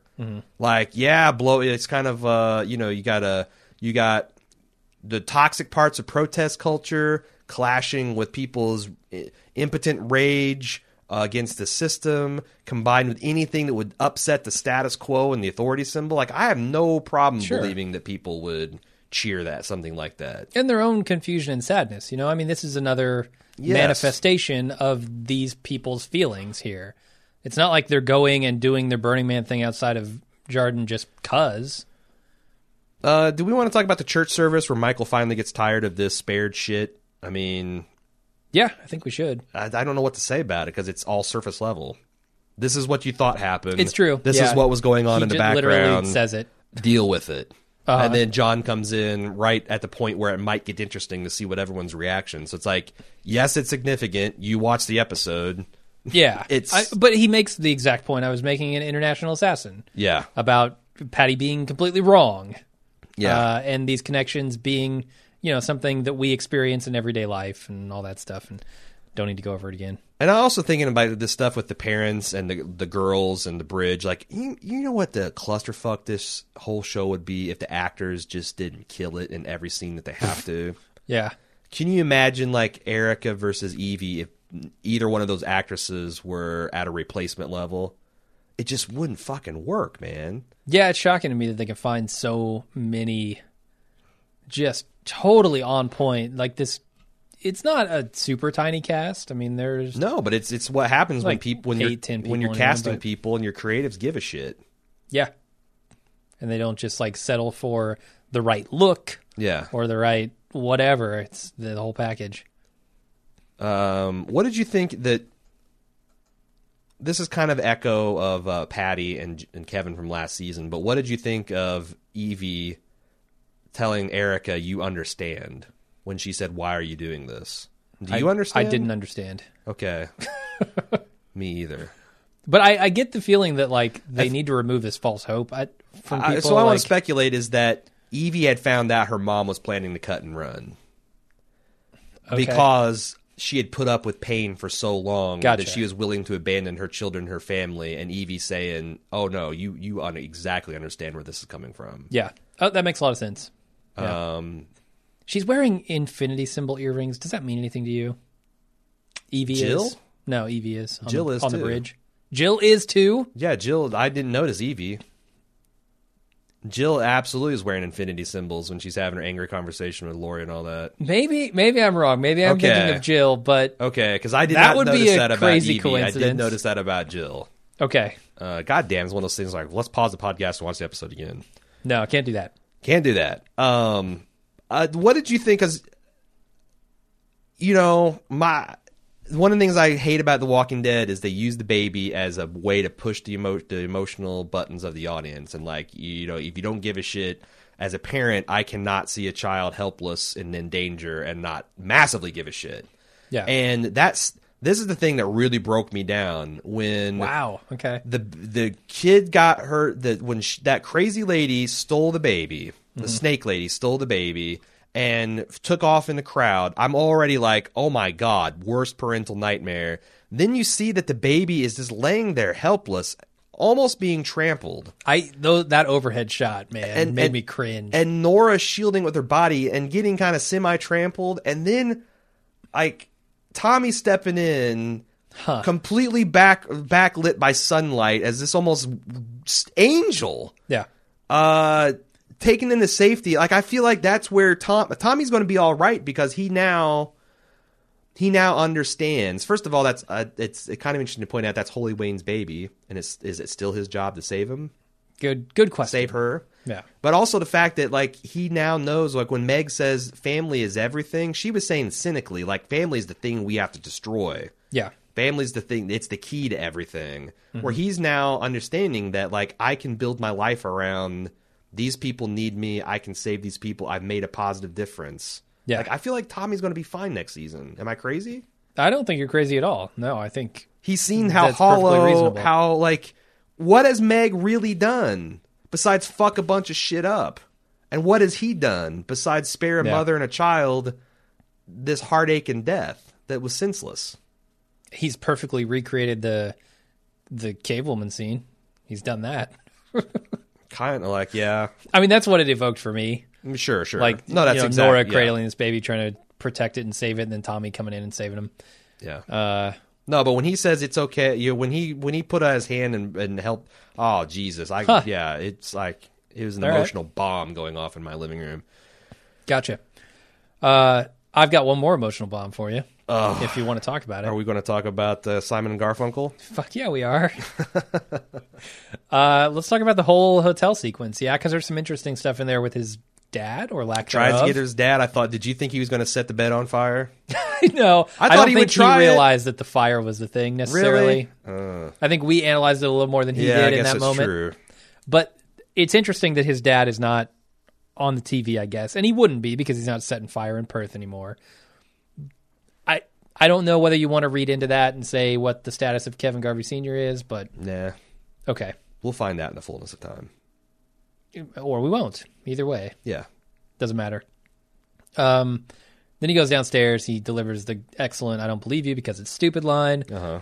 So they have a few songs written up on this wheel. One of them is I got them all, "Like a Prayer" by Madonna. which was their first choice. Yeah, and I think that that would have been a materially worse choice. Uh, yes, I'm thinking Homeward Bound is the and perfect thank you, Madonna, song. for big timing Damon Lindelof because Yeah, Madonna said no. Yeah, you, we we dodged the bullet there. Why would Madonna say no? Because she's never seen the show, and she's I Yeah, but know. why? She woke one up on the anti. songs- She woke up on the anti-commercial side of the bed this morning. She, you need you need to get play, lady. You need to at this point. Wherever you can get it, get it. I don't know. Like she seems to be. Uh, okay, she Unless she's done. She's I don't just think she's like, done. eh, she just went on this big worldwide tour, and there's like you know. Did she? She is she relevant anymore? She had I- a little comeback in the 2000s. Are there still gay men being born I th- yeah, certainly. that that like club music? Because it seems like Yeah. that's that's a big passion audience that she has. That that's true. and I, you know, it's like I she hasn't been relevant to me, but I was, I guess, I, like I said, she just went on this big worldwide tour and sold a bunch of tickets, and I think she had an album out. They, like they should have just done "Do You Believe" by Cher, or Well- "Believe," whatever it's called. I kind of feel like that's yeah, Madonna's going down the Cher path a decade later, Okay, and then who will be the, you know, what's Britney Spears? Britney Spears is going to be going down a Madonna path ten years so. from now. Who knows? I don't Yeah. know. Um, but yeah, no, I this Simon and Garfunkel, Homeward Bound, the lyrics and the way that they interspersed and you know like i didn't need it but i think it made it more powerful the way they reminded us gently about all these things. And Yeah. as kevin like kevin starts just going through the motions. And i also thought it was great because um, lindelof said that justin theroux when he saw the script he's like great i'm com- i'm completely on board. Problem. I cannot sing. Are you kidding me? I thought he sounded good. oh jesus no dude that was bad well, he was choked up, but he, he sounded pretty good. when he started off no no no, no, no. When he starts off, he's off key and bullshit yeah, yeah. But by the end but of it, I think that's singing. what I actually think that him being a terrible singer made it a much more vulnerable performance. Like a, if he was Carrie I- Underwooding I've it, I don't know that it would I've work. heard much worse. Okay. Um but no, like he's talking about the, you know his destination's booked and all these one night stands and there's this magical moment where I think it hits his character and us as the audience that he's singing about himself. Yeah, and it's intercutting these as flashbacks and you know I, when he says i'll play the game and i'll pretend and it flashes back to his four smiles at his dad's birthday party yep. Got Smokey in the And, room. Got real um, Smokey. sh- these shades of mediocrity talking about that's his life like he everything was handed to him and you have Sure. to work for it it yeah totally yeah eyes burning really bad in the scene and it's so ridiculous it's stupid and dumb and beneath us all and yet here we are because it's heartfelt. Like I don't, I don't feel like it was dishonest. I felt like it was just, yeah no you're right yeah, Uh, he wakes up in the dog quarantine area where all the dogs have left. I guess did the guilty remnant come in, see this man dead on the floor, and just let dogs out, I, I guess except for Kevin's dog. who unless stayed Kevin with did him. it, I don't know. Kevin's body. No, I don't know. I don't. Probably it must have been the guilty remnant. I don't understand. That's the one other question I've got. I don't know what thematically it means that Kevin's dog stayed by him just to leave well, as soon as he knew Kevin was okay. Yeah, and I, I mean, he leaves by going out across that bridge away from Miracle. I don't know if that says anything about the future for Kevin. Sure. not sure. Sure. um, but I don't know. It works thematically and emotionally. I just don't understand what it means, man. I'll let the mystery. I'll let the mystery of the dog be. Uh, I mean, there's also. the I don't know how much we talked about this David Burton guy before we leave the hotel entirely. Wait, we know he's David Burton. So a lot of people are, yeah, assuming he's David Burton because Okay, but he doesn't he has an Australian identify as accent. David Burton. He never identifies as that. We do we know what he said to Kevin on the bridge that No. that night? No, I feel like my theory of uh, he told them what happened to the girls is very strong because that's one of the last things Kevin heard, and that's what he thinks about. That's what he wakes up. Yeah, Yes. So I think that. I think that that was my understanding was that was Kevin's subconscious and conscious coming together, shaking hands, and getting right with the world. Now I don't know why to- he comes back. I don't understand him being recontextualized, except for if this is still all Kevin's subconscious, then why not? Why not take that experience yeah. and add it and spin it? And now this guy's negotiating, you know, telling you to sing a lounge lounge sign instead of or lounge song instead of uh, uh, telling you to hang yourself. Uh-huh. Okay, that's all I want to say about him. He might may or may not be David Burton. He has an accent, and he seems to be a. So, a so sage. Jarden, be, Jarden being an on fire hellhole is exact is the same kind of thing with the you know Mapleton from last year. I thought, oh, they've done it again. They've done it again. When Kevin grabbed that nightstick and started ahead, I thought like this didn't pay off at all. But when he picked up that nightstick, that was single handedly more badass than anything I've seen from Into the Badlands. Just the threat of a Just, beating. just this immortal man bringing a nightstick and heading off to do All right. battle with Yeah. these fuckers. Like it, again, nothing came of it. But this and the way they hit the the music with it, it's like, oh shit, retribution. I mean, maybe that's a season three arc. Him and John team up to take back Jarden. okay, sure. Uh, Just and go on an Nora, ass-kicking Nora spree. and Laurie riding shotgun. Like Mm-hmm. shit, yeah, I'd get down for that.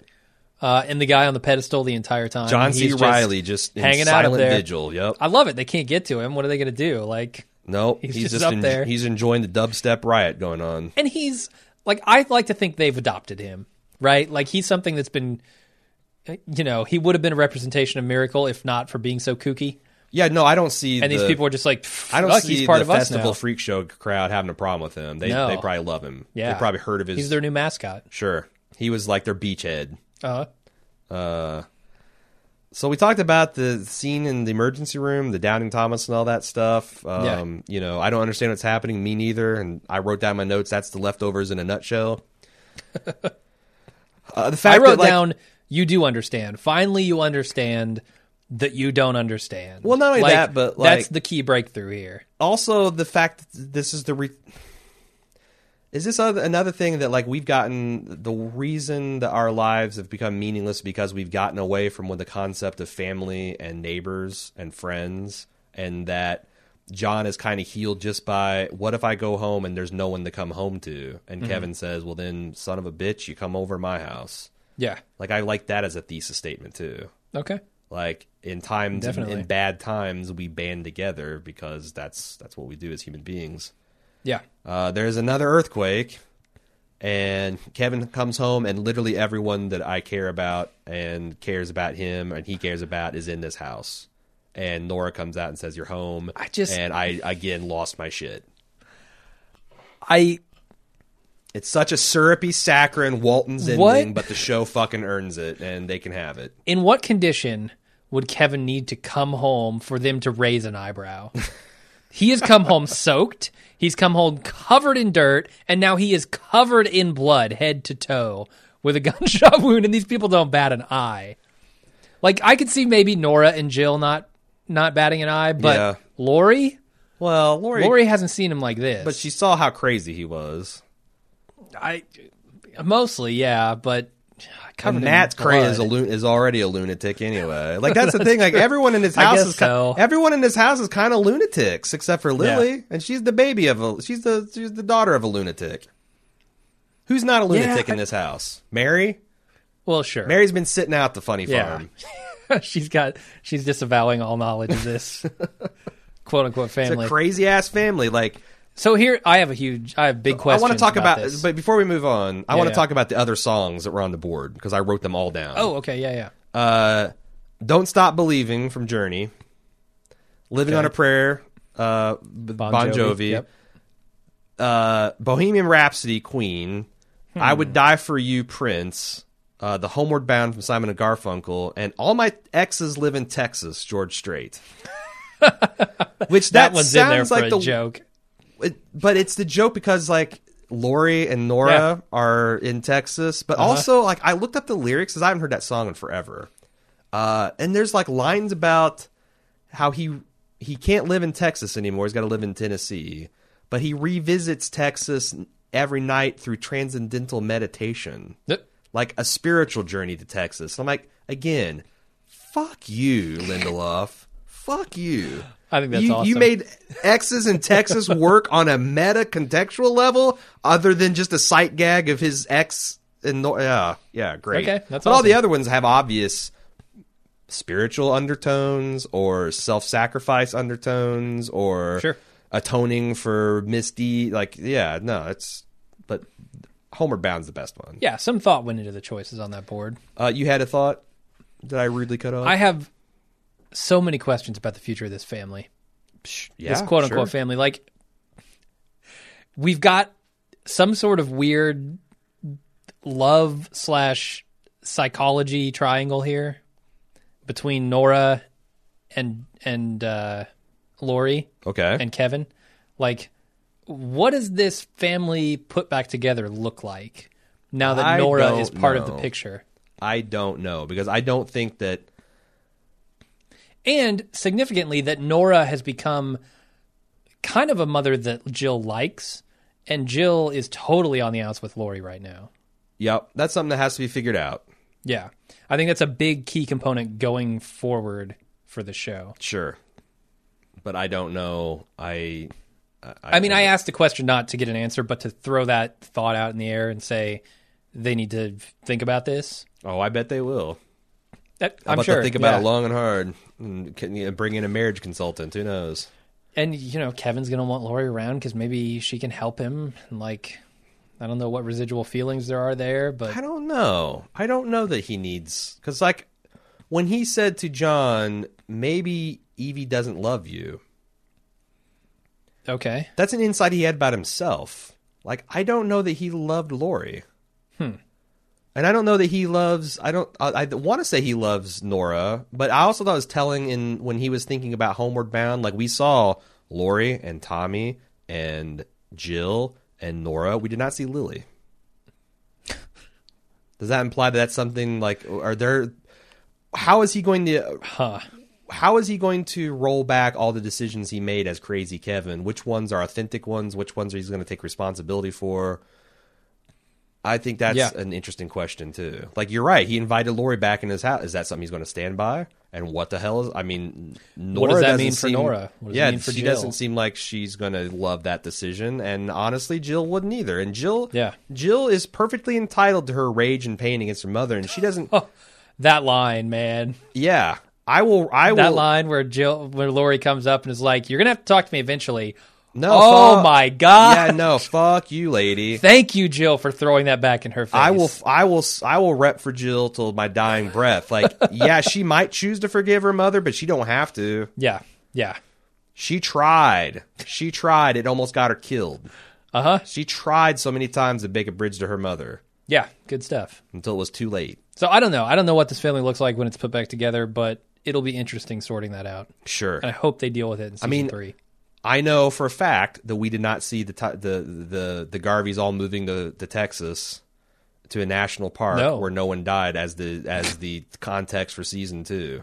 Not where one it was almost entirely absent the guilty remnant. Like, so is it? It's it's futile trying to figure out what they're going to do next season, and I don't want to. And I tell you what, No. I'm going to try. Although here's okay. In between the in, after the first episode, they had this season on, and they showed a whole bunch of shit. They showed some of the riots in Jarden. They showed Matt in stocks. They showed all this stuff happening. Uh, and I'm like, I don't want to know any of these images. I don't want. I don't want to know any of it. But I gotta say, it didn't detract from my enjoyment at all Yeah. because how Matt wound up in the stocks, how Jarden ended up getting destroyed, Yeah. was the whole part of the story. So now I'm like, do I want to watch the next season's on and the next week's on next year, or do I really care?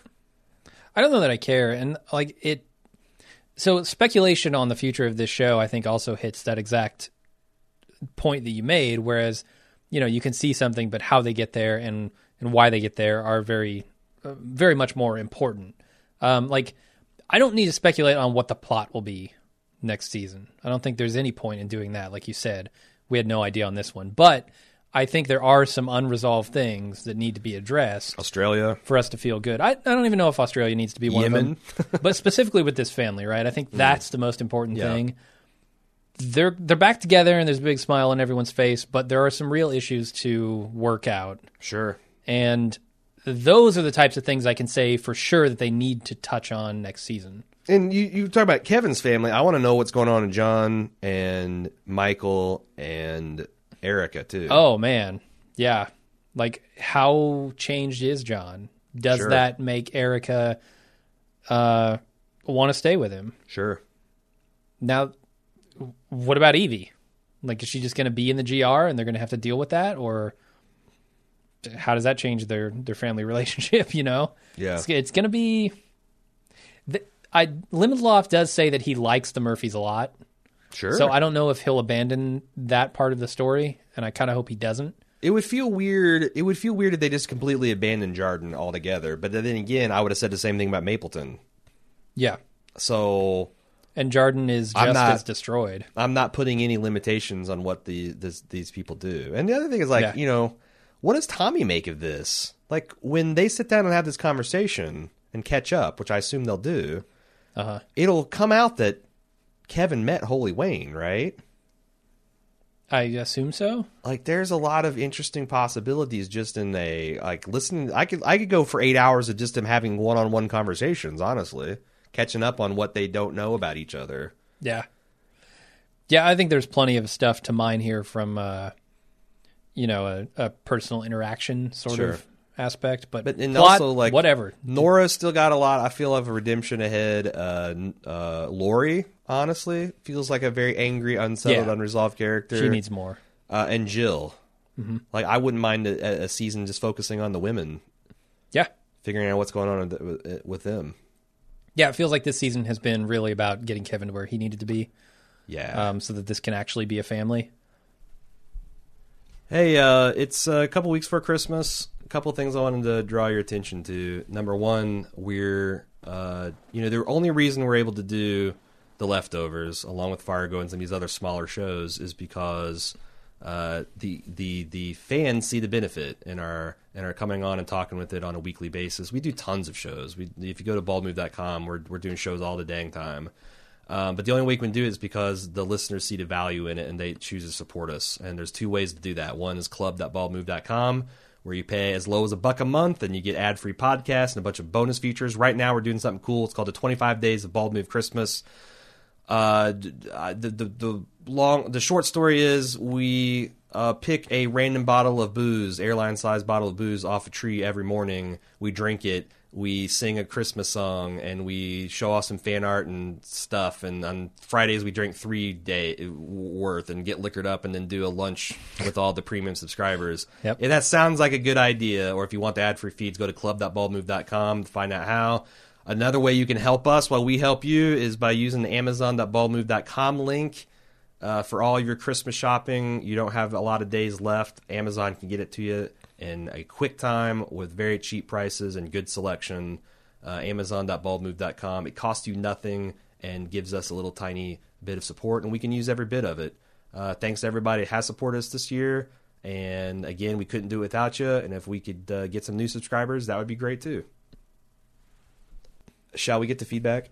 Yeah, yeah, let's do it. We probably have a bunch, don't we? We do, we do. I had to make, I had to make. It's funny because like this show had almost no feedback, and then it came on like a freight train the last three episodes, and I've had to make uh, my first brutal cuts of the season.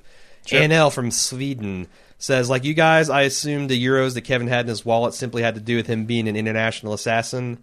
Are you ready for a fuck you, Lindelof? okay. However, euros, unlike most bills, do not have portraits of people on them, but picture famous bridges around Europe.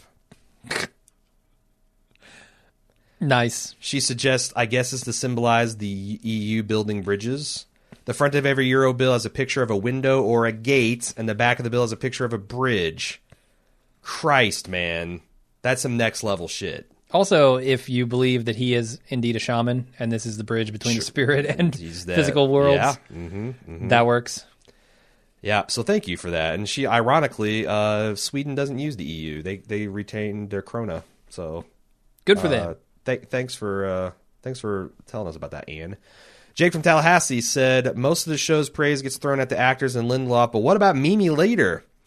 Throughout Yeah, two seasons, director. she, she has produced 14 episodes and directed seven of them. Those insane close-up angles are hers, Yeah. along with saturated color grade and razor-sharp cinematography.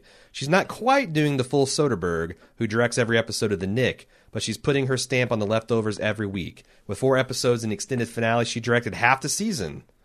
Uh, so yeah, hard to. He says, hope you guys shine some light on her next cast. Thanks for helping us with that, Jake. Hard to believe she went from Pay It Forward to running the best show on television. Uh, no, you're right. Um, and I felt like Lindelof did a really good job of, of spreading the praise around and making sure that she does, is yeah. one of. You got to put her with him and Perrotta for being one of the kind of. Uh, they're on the Mount Rushmore of this show. Mm-hmm. Uh, I guess maybe you put Reza up there too, uh, for at least season two. Yeah, it doesn't. So to me, I mean, Lindelof's comments feel like there doesn't need to be a Mount Rushmore Yeah, of this a- show. It, it needs to be like the big party uh, with everybody. But there's some people that have more fingerprints on the show than others, and Mimi Sure, is right sure. up there. Yeah, and I mean, I've praised the directing before, but not specifically her. Um, like mentioned her name, even though I've heard it around because I never look at who directed what. It might be letter because you know that's my thing. I Yeah. mispronounce things. Uh, but yeah, she's done an outstanding job, and it doesn't surprise me that she directed that uh, that scene with Regina King and Carrie Coon.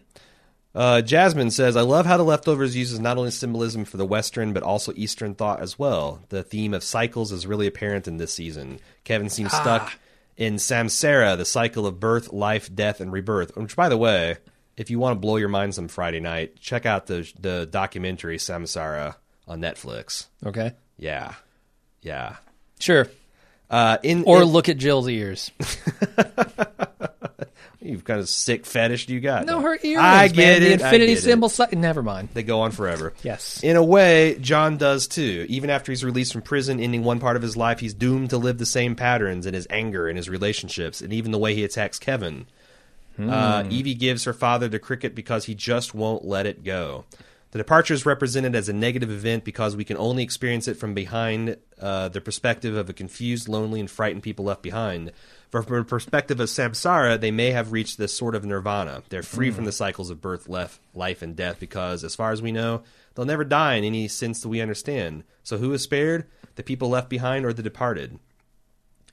The only thing that makes me roll my eyes a little is the way the theme plays every time a big moment, quote unquote, happens. I feel like the people who love this show have already taken the plunge and are willing to watch carefully and consider details thoughtfully. We don't need the music signal to put our thinking caps on or to cue tears. Am I being cynical? Yeah, that's every show, man. My answer is that's every movie, every show, everything you've ever seen. because I call this lo- this this leftovers motif the hammer. Because if I'm All feeling right. tight in my throat when that It'll get you. when that fucking violin and piano start up, it's the hammer, man. You're right. So it it works on me is is is all I can say, uh, Uh-huh. Jasmine. And I and the other thing is you got to understand, like me and Jim are not prone to shows of emotion. No, it takes a lot to get me choked up on a. I need Sure. the hammer, okay, to fully enjoy the show. So I will. I will definitely go to the mat for the hammer. I need the hammer. I love the hammer. I All want right. the hammer.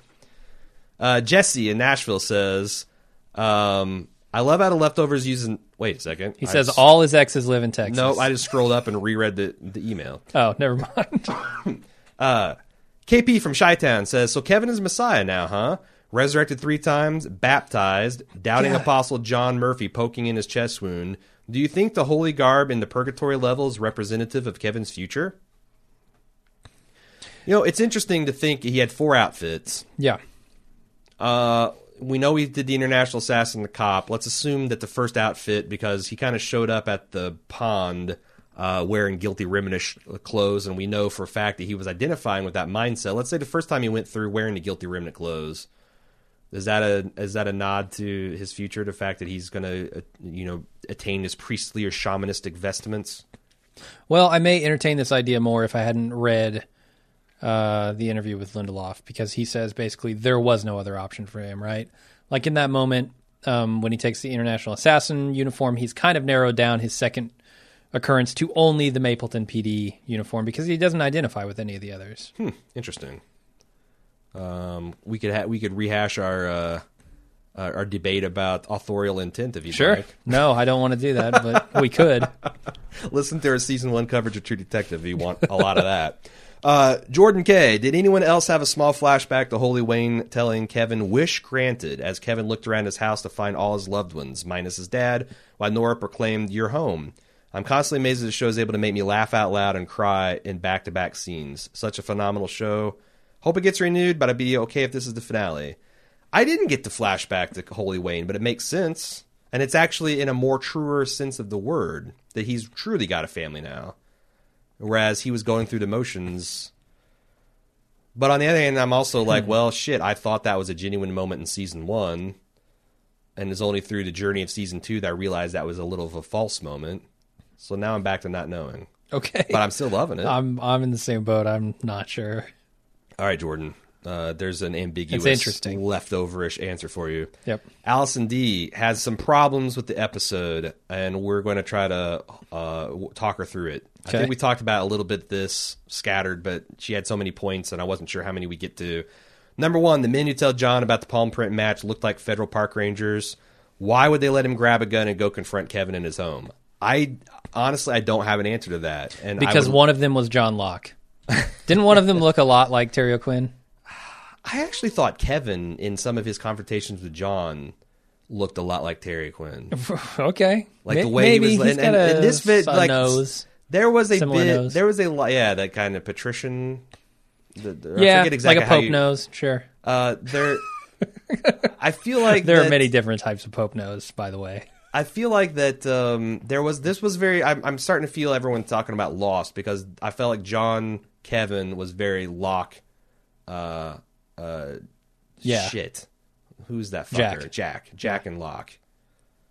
Um. Anyway, why would Kevin go to? This is an easier one to answer. Why would Kevin go with John? Kevin knows how crazy John is. If I was Kevin, I'd be like, "We're sitting here on this lawn to talk this out while everyone watches." I think you're missing the fact that Kevin just came from the dead with special knowledge, revealed knowledge about this man's daughter. I felt like he thought it was almost a spiritual duty for him to, and he wasn't afraid. Yeah. Yeah. He's like, I'm going to tell this man the truth and be emotionally open to him and trust that this is what I need to do because that's what Virgil did to me. yeah. I can get behind that. Uh, what is the point of the plastic explosives ruse? Why not just rush the bridge with the disappeared girls leading the charge? Also, if the bridge did blow, there's no way in, so why were the camp people cheering? I, I we, We talked about talked why the all that. camp people Yep. cheering. I think the point was just to get the Rangers to back off and give them time to really ba- to to ensure that everyone was going to charge when the guilty remnant you know sounded the bell. Mm-hmm. Uh, four, why didn't the police run out on the bridge to grab those girls and pull them out of danger? Because they're afraid of the plastic explosives. Yeah, man. You don't escalate a hostage situation. Yeah, Come on. Allison, you're, you're you're answering a bit of your own questions by with with other questions. You would Very not be a good negotiator. Sam Jackson would have your head for that. She'd be a good Socrates, though. Uh, why wouldn't Jarden be more prepared for a rush of people like that? There's a camp full of crazy people right outside the gate, and you have like four park rangers with sticks to hold them back. That's fair. The guilty remnant with no weapons can easily infiltrate the city, burn shit down, and take over the welcome center. So there's a couple things. They had guns.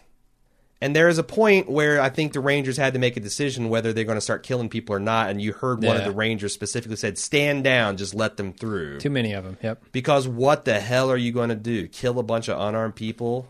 And Like- even if you do, there were so many of them. How? I feel like that they thought that the checkpoint. I mean, think about how many relatively well defended places, like a courthouse downtown Cincinnati. You walk through that, you've got three or four cops.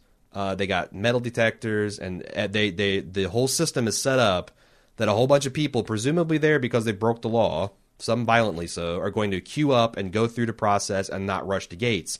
If the guilty remnant came and did that, maybe a couple of them would die because I feel like cops would have no problem shooting people. But uh, several hundred people are going to get in and take that courthouse over. yeah. Yeah. So- it's just sheer numbers. They like it's it's an uncomfortable but also comforting thought that so many of the laws and societal protections kind of depend on us being sheep and just Yeah. going along with it. Like you see a, a guy, you It's see a, you see a police officer pulled over someone on the highway for probably going 75 into 65. That's bullshit. Every time you get pulled over at a ticket, it's like that's bullshit. If we wanted to, we could all 50, 60 of just pull over and beat the shit out of that cop and leave him for dead in the ditch. But we don't. Sure. We Yeah. don't. Even though we all emphasize with we all empathize with the driver and not the police officer in an instant. We don't because it's a rule of law and we respect that. Yeah, I think she's also making the point that like they should have seen this coming and been more prepared for it. I get it, but how like Aside from like having a drawbridge there, like what do you do? yeah, having a Right. and again, are you going to slaughter innocent people?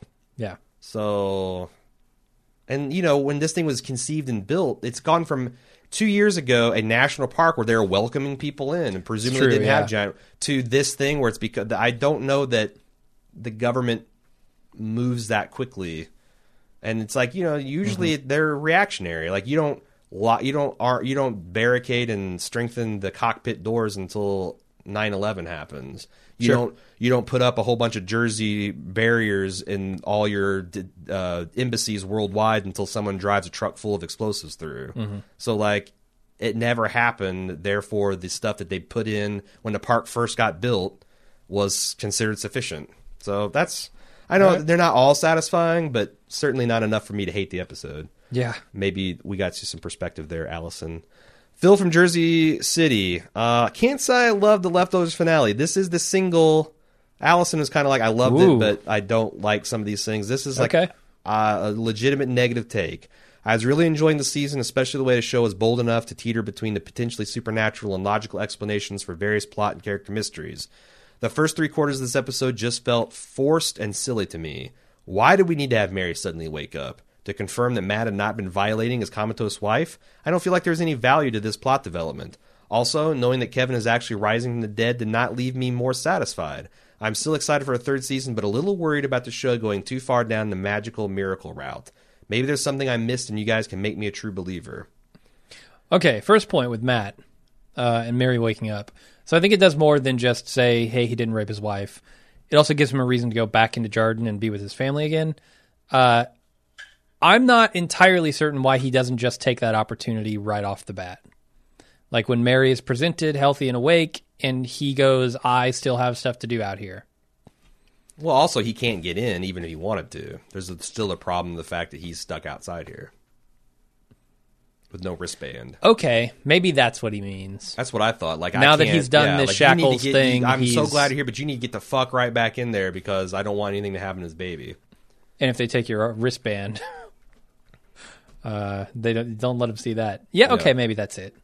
but yeah, it does serve as a, a reason for him to go back inside. Yeah, I don't know if we can make you a true believer because, first of all, I would just say like, why do you think that Kevin came back from the dead three times? What is your actual evidence? Do you not think that it's possible for a man to be shot and not die? Sure. Or a man to drink some poison foam at the mouth and be buried for eight hours. Like if if you go, if you know, we we want to talk authorial intent. The intent of, of those things was ambiguous. It could be that you are Yeah. trained that someone gets shot in the gut, they die, because that's where you always see it. But I'm telling you, freakish things happen that doesn't that don't kill people. So uh, yeah, and I I mean I think it like you know where I came down on it. I think it's supernatural, but Yeah. I, I mean that's not necessarily like it, it's kind of a, uh just the compounding of all of these small things. Yeah, and I feel like it's kind of a become it's a, the fact that Lindelof said there's a definite. I guess he had to say that that one you know there's a definite feeling in the writers' room about what's going on here, and I feel like knowing that I might I want to come down on the supernatural side. I don't know why because he doesn't say either way. Yeah, Like, but when he says he thinks a lot about the afterlife and spirituality and how it's like to me that's the things he's interested in. So and when you know, I mean, he did this and lost. Come on, Yeah. people.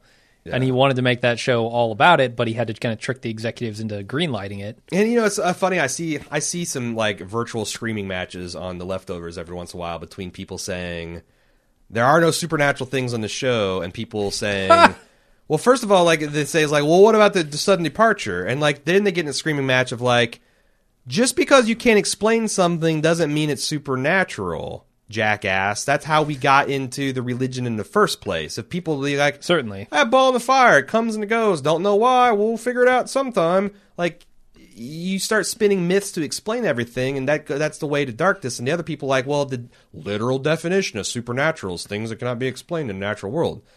To me, that's that's like arguing whether a zebra is a black horse with white stripes or a white horse with black stripes. Like, who cares? who cares?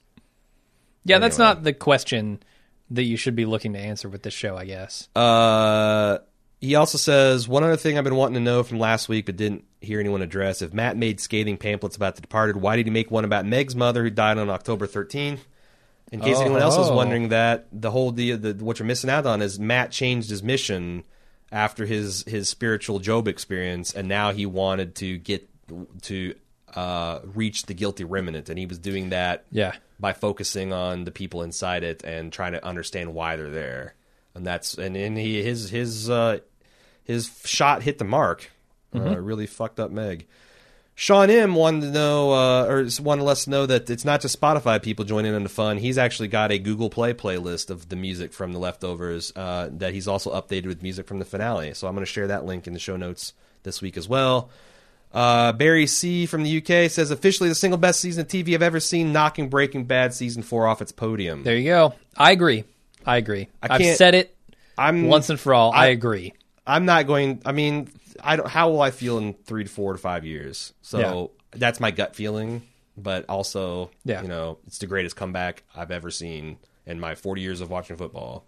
So Yeah, I'm I'm surprised that I would ever have even had this conversation, you know? Like with how much I like Breaking Bad. Oh, but come on.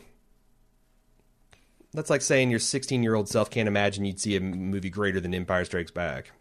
You know, like But I, I'm not 16. I know, but I'm I don't like, have no experience with this I, stuff. I will say I'll I'll make a statement. I don't think it's bold. I bet I live another 40 years on this planet at least, and I bet I will see something that I connect with more than the season of the leftovers.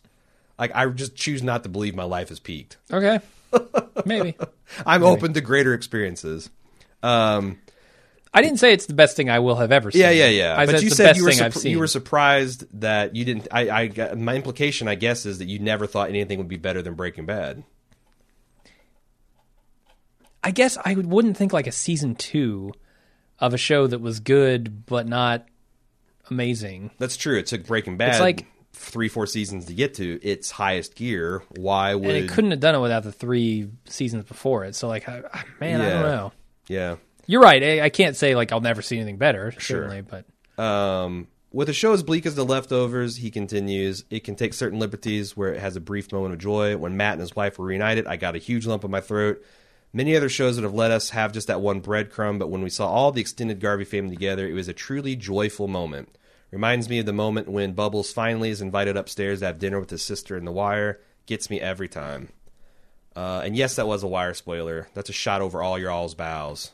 Like I, I've been, I've up to now, I've avoided the the heavy Wire references and spoilers because I don't want to ruin it for you. But it's been too long. don't worry. There are so many characters you will have forgotten. Yeah, you're not going to remember who fuck there. Bubbles is by the time you watch it. And but Yep. I'm just saying, like you know, next I'm going to spoil the Bunk and McNulty sex scene. That's the best one in my opinion. Yep, and it gets worse from there. So you better start watching. Uh, I love the fact, and they'll be like, "You better start doing a podcast about it," and then I'll be like, "Fuck you very much, you got me." Uh, I love the fact that essentially, Fuck you, Erica. and not in the respectful Lindelof, No, uh, no. d- d- Marty way, either. in the backed into a corner kind of way. Yeah. I love the fact that essentially all mysteries are answered and all loose ends are tied. Instead of leaving a cliffhanger, all the best stand up comedians write a new hour special every year and kill their old material because it forces them to be better. In my opinion, the same happened with The Leftovers. No cliffhangers means the possibilities are endless for season three, as long as HBO sees the sense and greenlights it. I agree. I want every season to go down like this. Yeah. They they I, I liked his philosophy um, that he described and, and the writers in general on kind of wanting to have this arc that the the season hangs on and Yep. wrap it up. Um, they said that, you know, Evie's disappearance and the girl's disappearance was uh, that kind of thing that they hung the whole season on. But, you know, other stuff happens. Sure. Uh, Anthony B says, "Wow, I've never teared up during a TV show before, but the end scene with John and Kevin in the hospital broke my crybaby virginity." All right. Yeah. This show is awesome. By the end of it, I was smiling ear to ear when the whole family was back together, despite the fact the town looks like an apocalyptic apocalyptic music festival. So essentially, like um, the Gathering of the Juggalos. Yeah, yeah, with rave music instead of bad pseudo metal. rap, rap. Metal. I think the Juggalo family is is why is a big enough tent to embrace rave music. How dare you? You think so? I don't know. I don't know. I don't really know anything about him. No, I've seen the American Juggalo documentary. It's a hoot. I have too. I would. I would horrifying. love to go to the Gathering. I will never. if I was ten years younger and had had no dependents, I would probably go just from Okay. a anthropology standpoint. Sure. The only thing I'm super confused about is how Tom ended up uh, leaving Meg's side. Do you think it was because they had that exchange about family being everything? Yeah, I feel like him crossing the bridge and seeing Nora and Lily and knowing he can make a difference right there in that moment snapped whatever his problem was. I think so. I could be wrong. I don't think he's going back to this the could be a this could be a false uh, epiphany, kind of like Kevin had at the end of last season. In which case, I welcome the more Tommy stuff because Yeah, Tommy's yeah. another underserved character. There's something about watching a show when you know that so many other fans are watching it and experiencing it, uh, and having getting as much pleasure from it as you are. Uh, that even heightens those moments while you're watching in isolation, right? Yeah. What if Like, I know that when these beats are hitting, there are a million other people sitting on their couches doing like the getting misty eyed and doing the same thing I'm doing, cheering and What what if this show was as big as Game of Thrones? Oh, do you think this would have been like the biggest number of people calling in to work, or do you think any work would be done like on Mondays? Like people just come in and ha- hold a therapy session? probably yeah. I mean, Uh, maybe maybe Like, I'm picturing for, like a good Comic-Con for worldwide produ- productivity. And, This show isn't and, huge. and yeah, gross domestic productivity that we don't don't all watch this at the same time. This needs to be slowly Yeah. discovered and diffused. You got to let go slowly like a spring. it's weird because that's the same kind of camaraderie I felt during Lost, right? And I think mm. I, for some reason, I'm able to identify in that way with Lindelof's material. I don't know.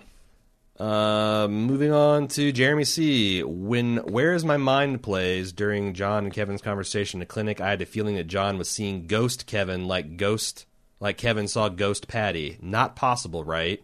So I I started. I think started to be like dismissal, but we don't know that Kevin is still alive. I mean, Like, what if, you Kevin? want to say what if Kevin is and- on Pat on John the same way Patti was on Kevin, and John and and Kevin went back to the house, and this is all just happening in, like in a spiritual or imaginary place. So the problem I think with that is POV, right? Because we never saw POV of Patti after she was dead. We do see POV of Kevin after him and John part. Yeah, So I, I would feel a little betrayed by the POV there. I don't but- know. I mean, it depends on how they do it. But I, I initially was like, I wasn't going to read this. I mean, that's ridiculous. But then I thought, wait a second. Wow. Okay. I can't. I, I mean, it's possible. I mean, you'd also have to. anytime I- how do you explain the smiles from his family when he opens his door in the kitchen? Like, because those are his family's not really there. Like it's kind of implausible. wait, so we're seeing a sitting- ghost hallucinating his own family? Yeah. Okay, This is what's going through John's mind as he's dying. John or Kevin's? I'm sorry, Kevin. And then we also the, the one intersection is where John and him have a, an honest conversation. but no. Okay, No, it- it doesn't line I don't up for me, Yeah, but- I don't think it's it's it's not not possible, and I'm not even saying I'd be angry if it happened. Okay. but you know we'll see. Doug from Astoria, Queens. Uh, oh, this is interesting uh, and very cool. Said thanks for mentioning the renew the cast the leftovers guilty remnant meetup plans in last week's podcast. Once you pondered, do you think it's dumb? I knew it's something I had to do. Uh, he also included a picture of him and the rest. He he showed up as a guilty remnant member, uh, cosplaying and slash protesting HBO. Uh, and Yeah, I it's very that. cool. It said, uh, however, I probably shouldn't have waited until Sunday to get pants, as these thermal long johns from the dollar store were the only option. I gotta say, that's that's Doctor Who level courage to show up in the Nut Huggers. No, he couldn't on a like December- TJ Maxx isn't going to sell you anything, man. Can you get a T? Is there a T- TJ Maxx downtown? Oh shit, New yeah, shit, Really? yeah. I've been to one, sure. Okay, well there you go. You got firsthand knowledge. Glenn from Texas. As a Christian, I really appreciate you guys not bagging on us believers as well. I'm in no means a holy roller, but I am a God fearing individual, and I hate it when I listen to other podcasts and they constantly crap on religion just because it's not what they believe. So thank you guys. I've I've done that in the past. I don't know we crap. I think I've come to a more mature view on Oh, yeah. religion. Plus, it does. But yeah, I was very resentful and shit all over religion for a long time. It also doesn't hurt that like I was the fundiest of fundamentalists not Sure. even a decade ago, and so like it's hard for me to like, oh, what a bunch of fucking idiots. Like I'm just condemning myself, and like That's I feel true. like yeah. th- the best way to approach this gulf between atheism and Christians is I feel like these Christians are a few, or any religious person, is a few personal revelations and life experiences away from realizing they're an atheist. And I feel like Christians, probably the reasonable ones, stare across at us and be like, you're a few life experiences and revelations away Sure. from joining us. And that's fine. because it's nothing I can do to change your mind and nothing you can do to change your mind. You got to let God or science play the dice. So Yeah, and I feel like there's- there, Glenn. there are a couple of different approaches to trying to help people along that path. Maybe like one is emotional and one is But all you can Uh, do is engaging your brain and one is engaging your heart. A path they're already taken. You can't Yeah. make them Yeah. walk a path. Uh, my only problem with this episode is being a Texan. There's no way in hell a Texas town would have let that cult and all those damn hippies in their town without a fight. You can't tell me that over 9,000 people in the town there aren't at least 15,000 guns in their homes. That's what we said about Isaac. Like, no way. yeah, yeah, No way. Yeah, yeah, no. It's that's probably a true statement. sure. Although I don't know, maybe we found you know maybe when they made it a state uh, national park. As far as I know, you're not allowed guns inside a national park. Oh, they took away all of the guns. John's got John one because, John can do whatever the fuck he he's wants. the king of miracle. the Batman of miracle, but Uh, Miracle Man. Uh, thanks for writing in, Glenn. Andy S. said after watching the finale, I couldn't help but see the parallels uh, more deeply into the Kevin Jesus references. Every time he died, drowning, poisoned, and shot, it was at night, refer- referencing the three nights Jesus spent in the tomb. So I guess there's the three. It's not exactly three deaths, Okay. but three nights spent dead uh-huh. is certainly a possibility. I think the third death slash emergence for Kevin was symbolic of the resurrection because he finally has become the man he wants to be, a man of family. He fought so hard and longed to be there for his family, and he kept fucking things up. So him finally Yep. being with his family in what we can presume is a stable mindset is him becoming the man he is supposed to be. Also, just Yeah. a quick side note: Could Kevin forgiving John at the end of the finale be like the story of Jesus forgiving Peter for denying him this Jesus' resurrection from John twenty one? I think there are strong parallels. You're not wrong. You're not wrong. Um, there's the Doubting Thomas real strong parallel, and there is uh, the Peter. But I I felt like that he's much of more of a doubting John, a doubting Thomas than a denying Peter. I mean, he's been denying all along, right? Like that's kind of his thing is denying no miracles and miracle. Yeah, I guess that sort that's of thing. Not not necessarily like directly to Kevin, but Yeah, I mean the denial is certainly there. yeah. But no, I love how the whole the whole Babylonian thing came. You know, the prediction of Yeah. Mm-hmm. doom it come coming true. The town being destroyed after the water is flooding drained. in. It's, Yep. Yeah, it's The pretty- the pretty reverse awesome. Babylon, as we called it, I think. Yeah. Um, then uh, Tommy grabbing Nora on the bridge and giving her shelter after she's robbed of her baby seemed like a good Samaritan reference. Yeah, maybe. Uh, although, Samaritans are strangers, right? Yeah, good, good that's the- Samaritan is a stranger lesson. not only that, but like I guess the Samaritans and Jews hated each other. Oh so it's yeah, more of like not just just helping out a stranger; it's helping out a stranger that you'd be predisposed to not help out. And I guess depending on how you feel about stepmoms and uh, Well, younger, cuter versions of your past self, uh, maybe maybe to some of that. But no, I don't feel like he's inclined to hate Nora. uh huh. But he is inclined to. Uh, the, the thing I'm really fascinated in is the fact that that is Holy Wayne's baby Sure. that he is saving, Where do they go with that? and Because they didn't really do much of anything with Lily this time, except And he has to know that too. Maybe that's what really. Maybe that's what called him off the path. The fact that like, oh shit, like this has got to mean something. could be. A, a, a- different, a, just interesting way to go. Uh, how are we leaving this, Jim? Are we going to come back next week for a wrap up? I don't feel like there's a lot to talk about. With I don't either. Like, I'm sure we'll get emails and stuff, and some of them might be interesting, but like, I, I don't feel the need to. Like, I don't feel like there's enough unexplained things that I need to get a handle on, and I don't Yeah. really am interested in a lot of theories about what's going to happen next, and I don't really want to interested in a lot of theories about how to explain those holes because I feel like they will be explained. Yeah, I think the ones that I really need to be explained, uh, like I said, are all just the family ones, and everything else I leave to vagaries of the plot. Like they don't need to tell me every single. I know that Virgil hurt John. Yeah. Do I need to know anything else? Sure. No, that's motivation enough for his actions. Right. Uh, I, I, I don't, I don't know. I don't care to talk about next season because I don't feel like we know anything Yeah. about next season. I mean, I know it's sad to say goodbye to the leftovers, and I, I kind of feel pressure from it just that standpoint. Like, I don't, I'm not ready to be done with this show, but I don't know how much more use we could be. You know, if they don't renew it, maybe we should do one final one, Hmm. just to sum up the series. But I, if they renew it, I don't see any sense in talking about like Yeah. here's what we need to happen. If or- they renew it, if they if if they renew it, we'll be back before the next season with a preview podcast where we'll Sure. get all primed up. If they don't renew it within a week or two of the announcement, we will do a podcast that kind of wraps up the series. And we'll I think know, that's we'll, fair. We'll Yeah. spread out through social media and say like HBO has done the unthinkable. They pulled the plug. Uh, let's let's do a roundup of all the unanswered questions. Let's theorize. Let's speculate. Let's do Mm-hmm. yeah. So let's let's do, let's. I think that's a good way to leave it.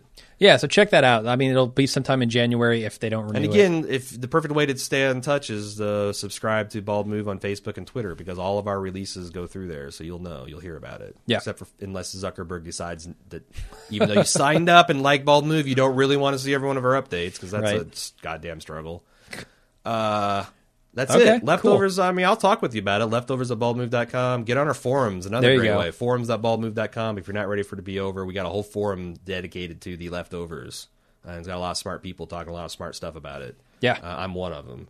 So, uh, well, well. All right.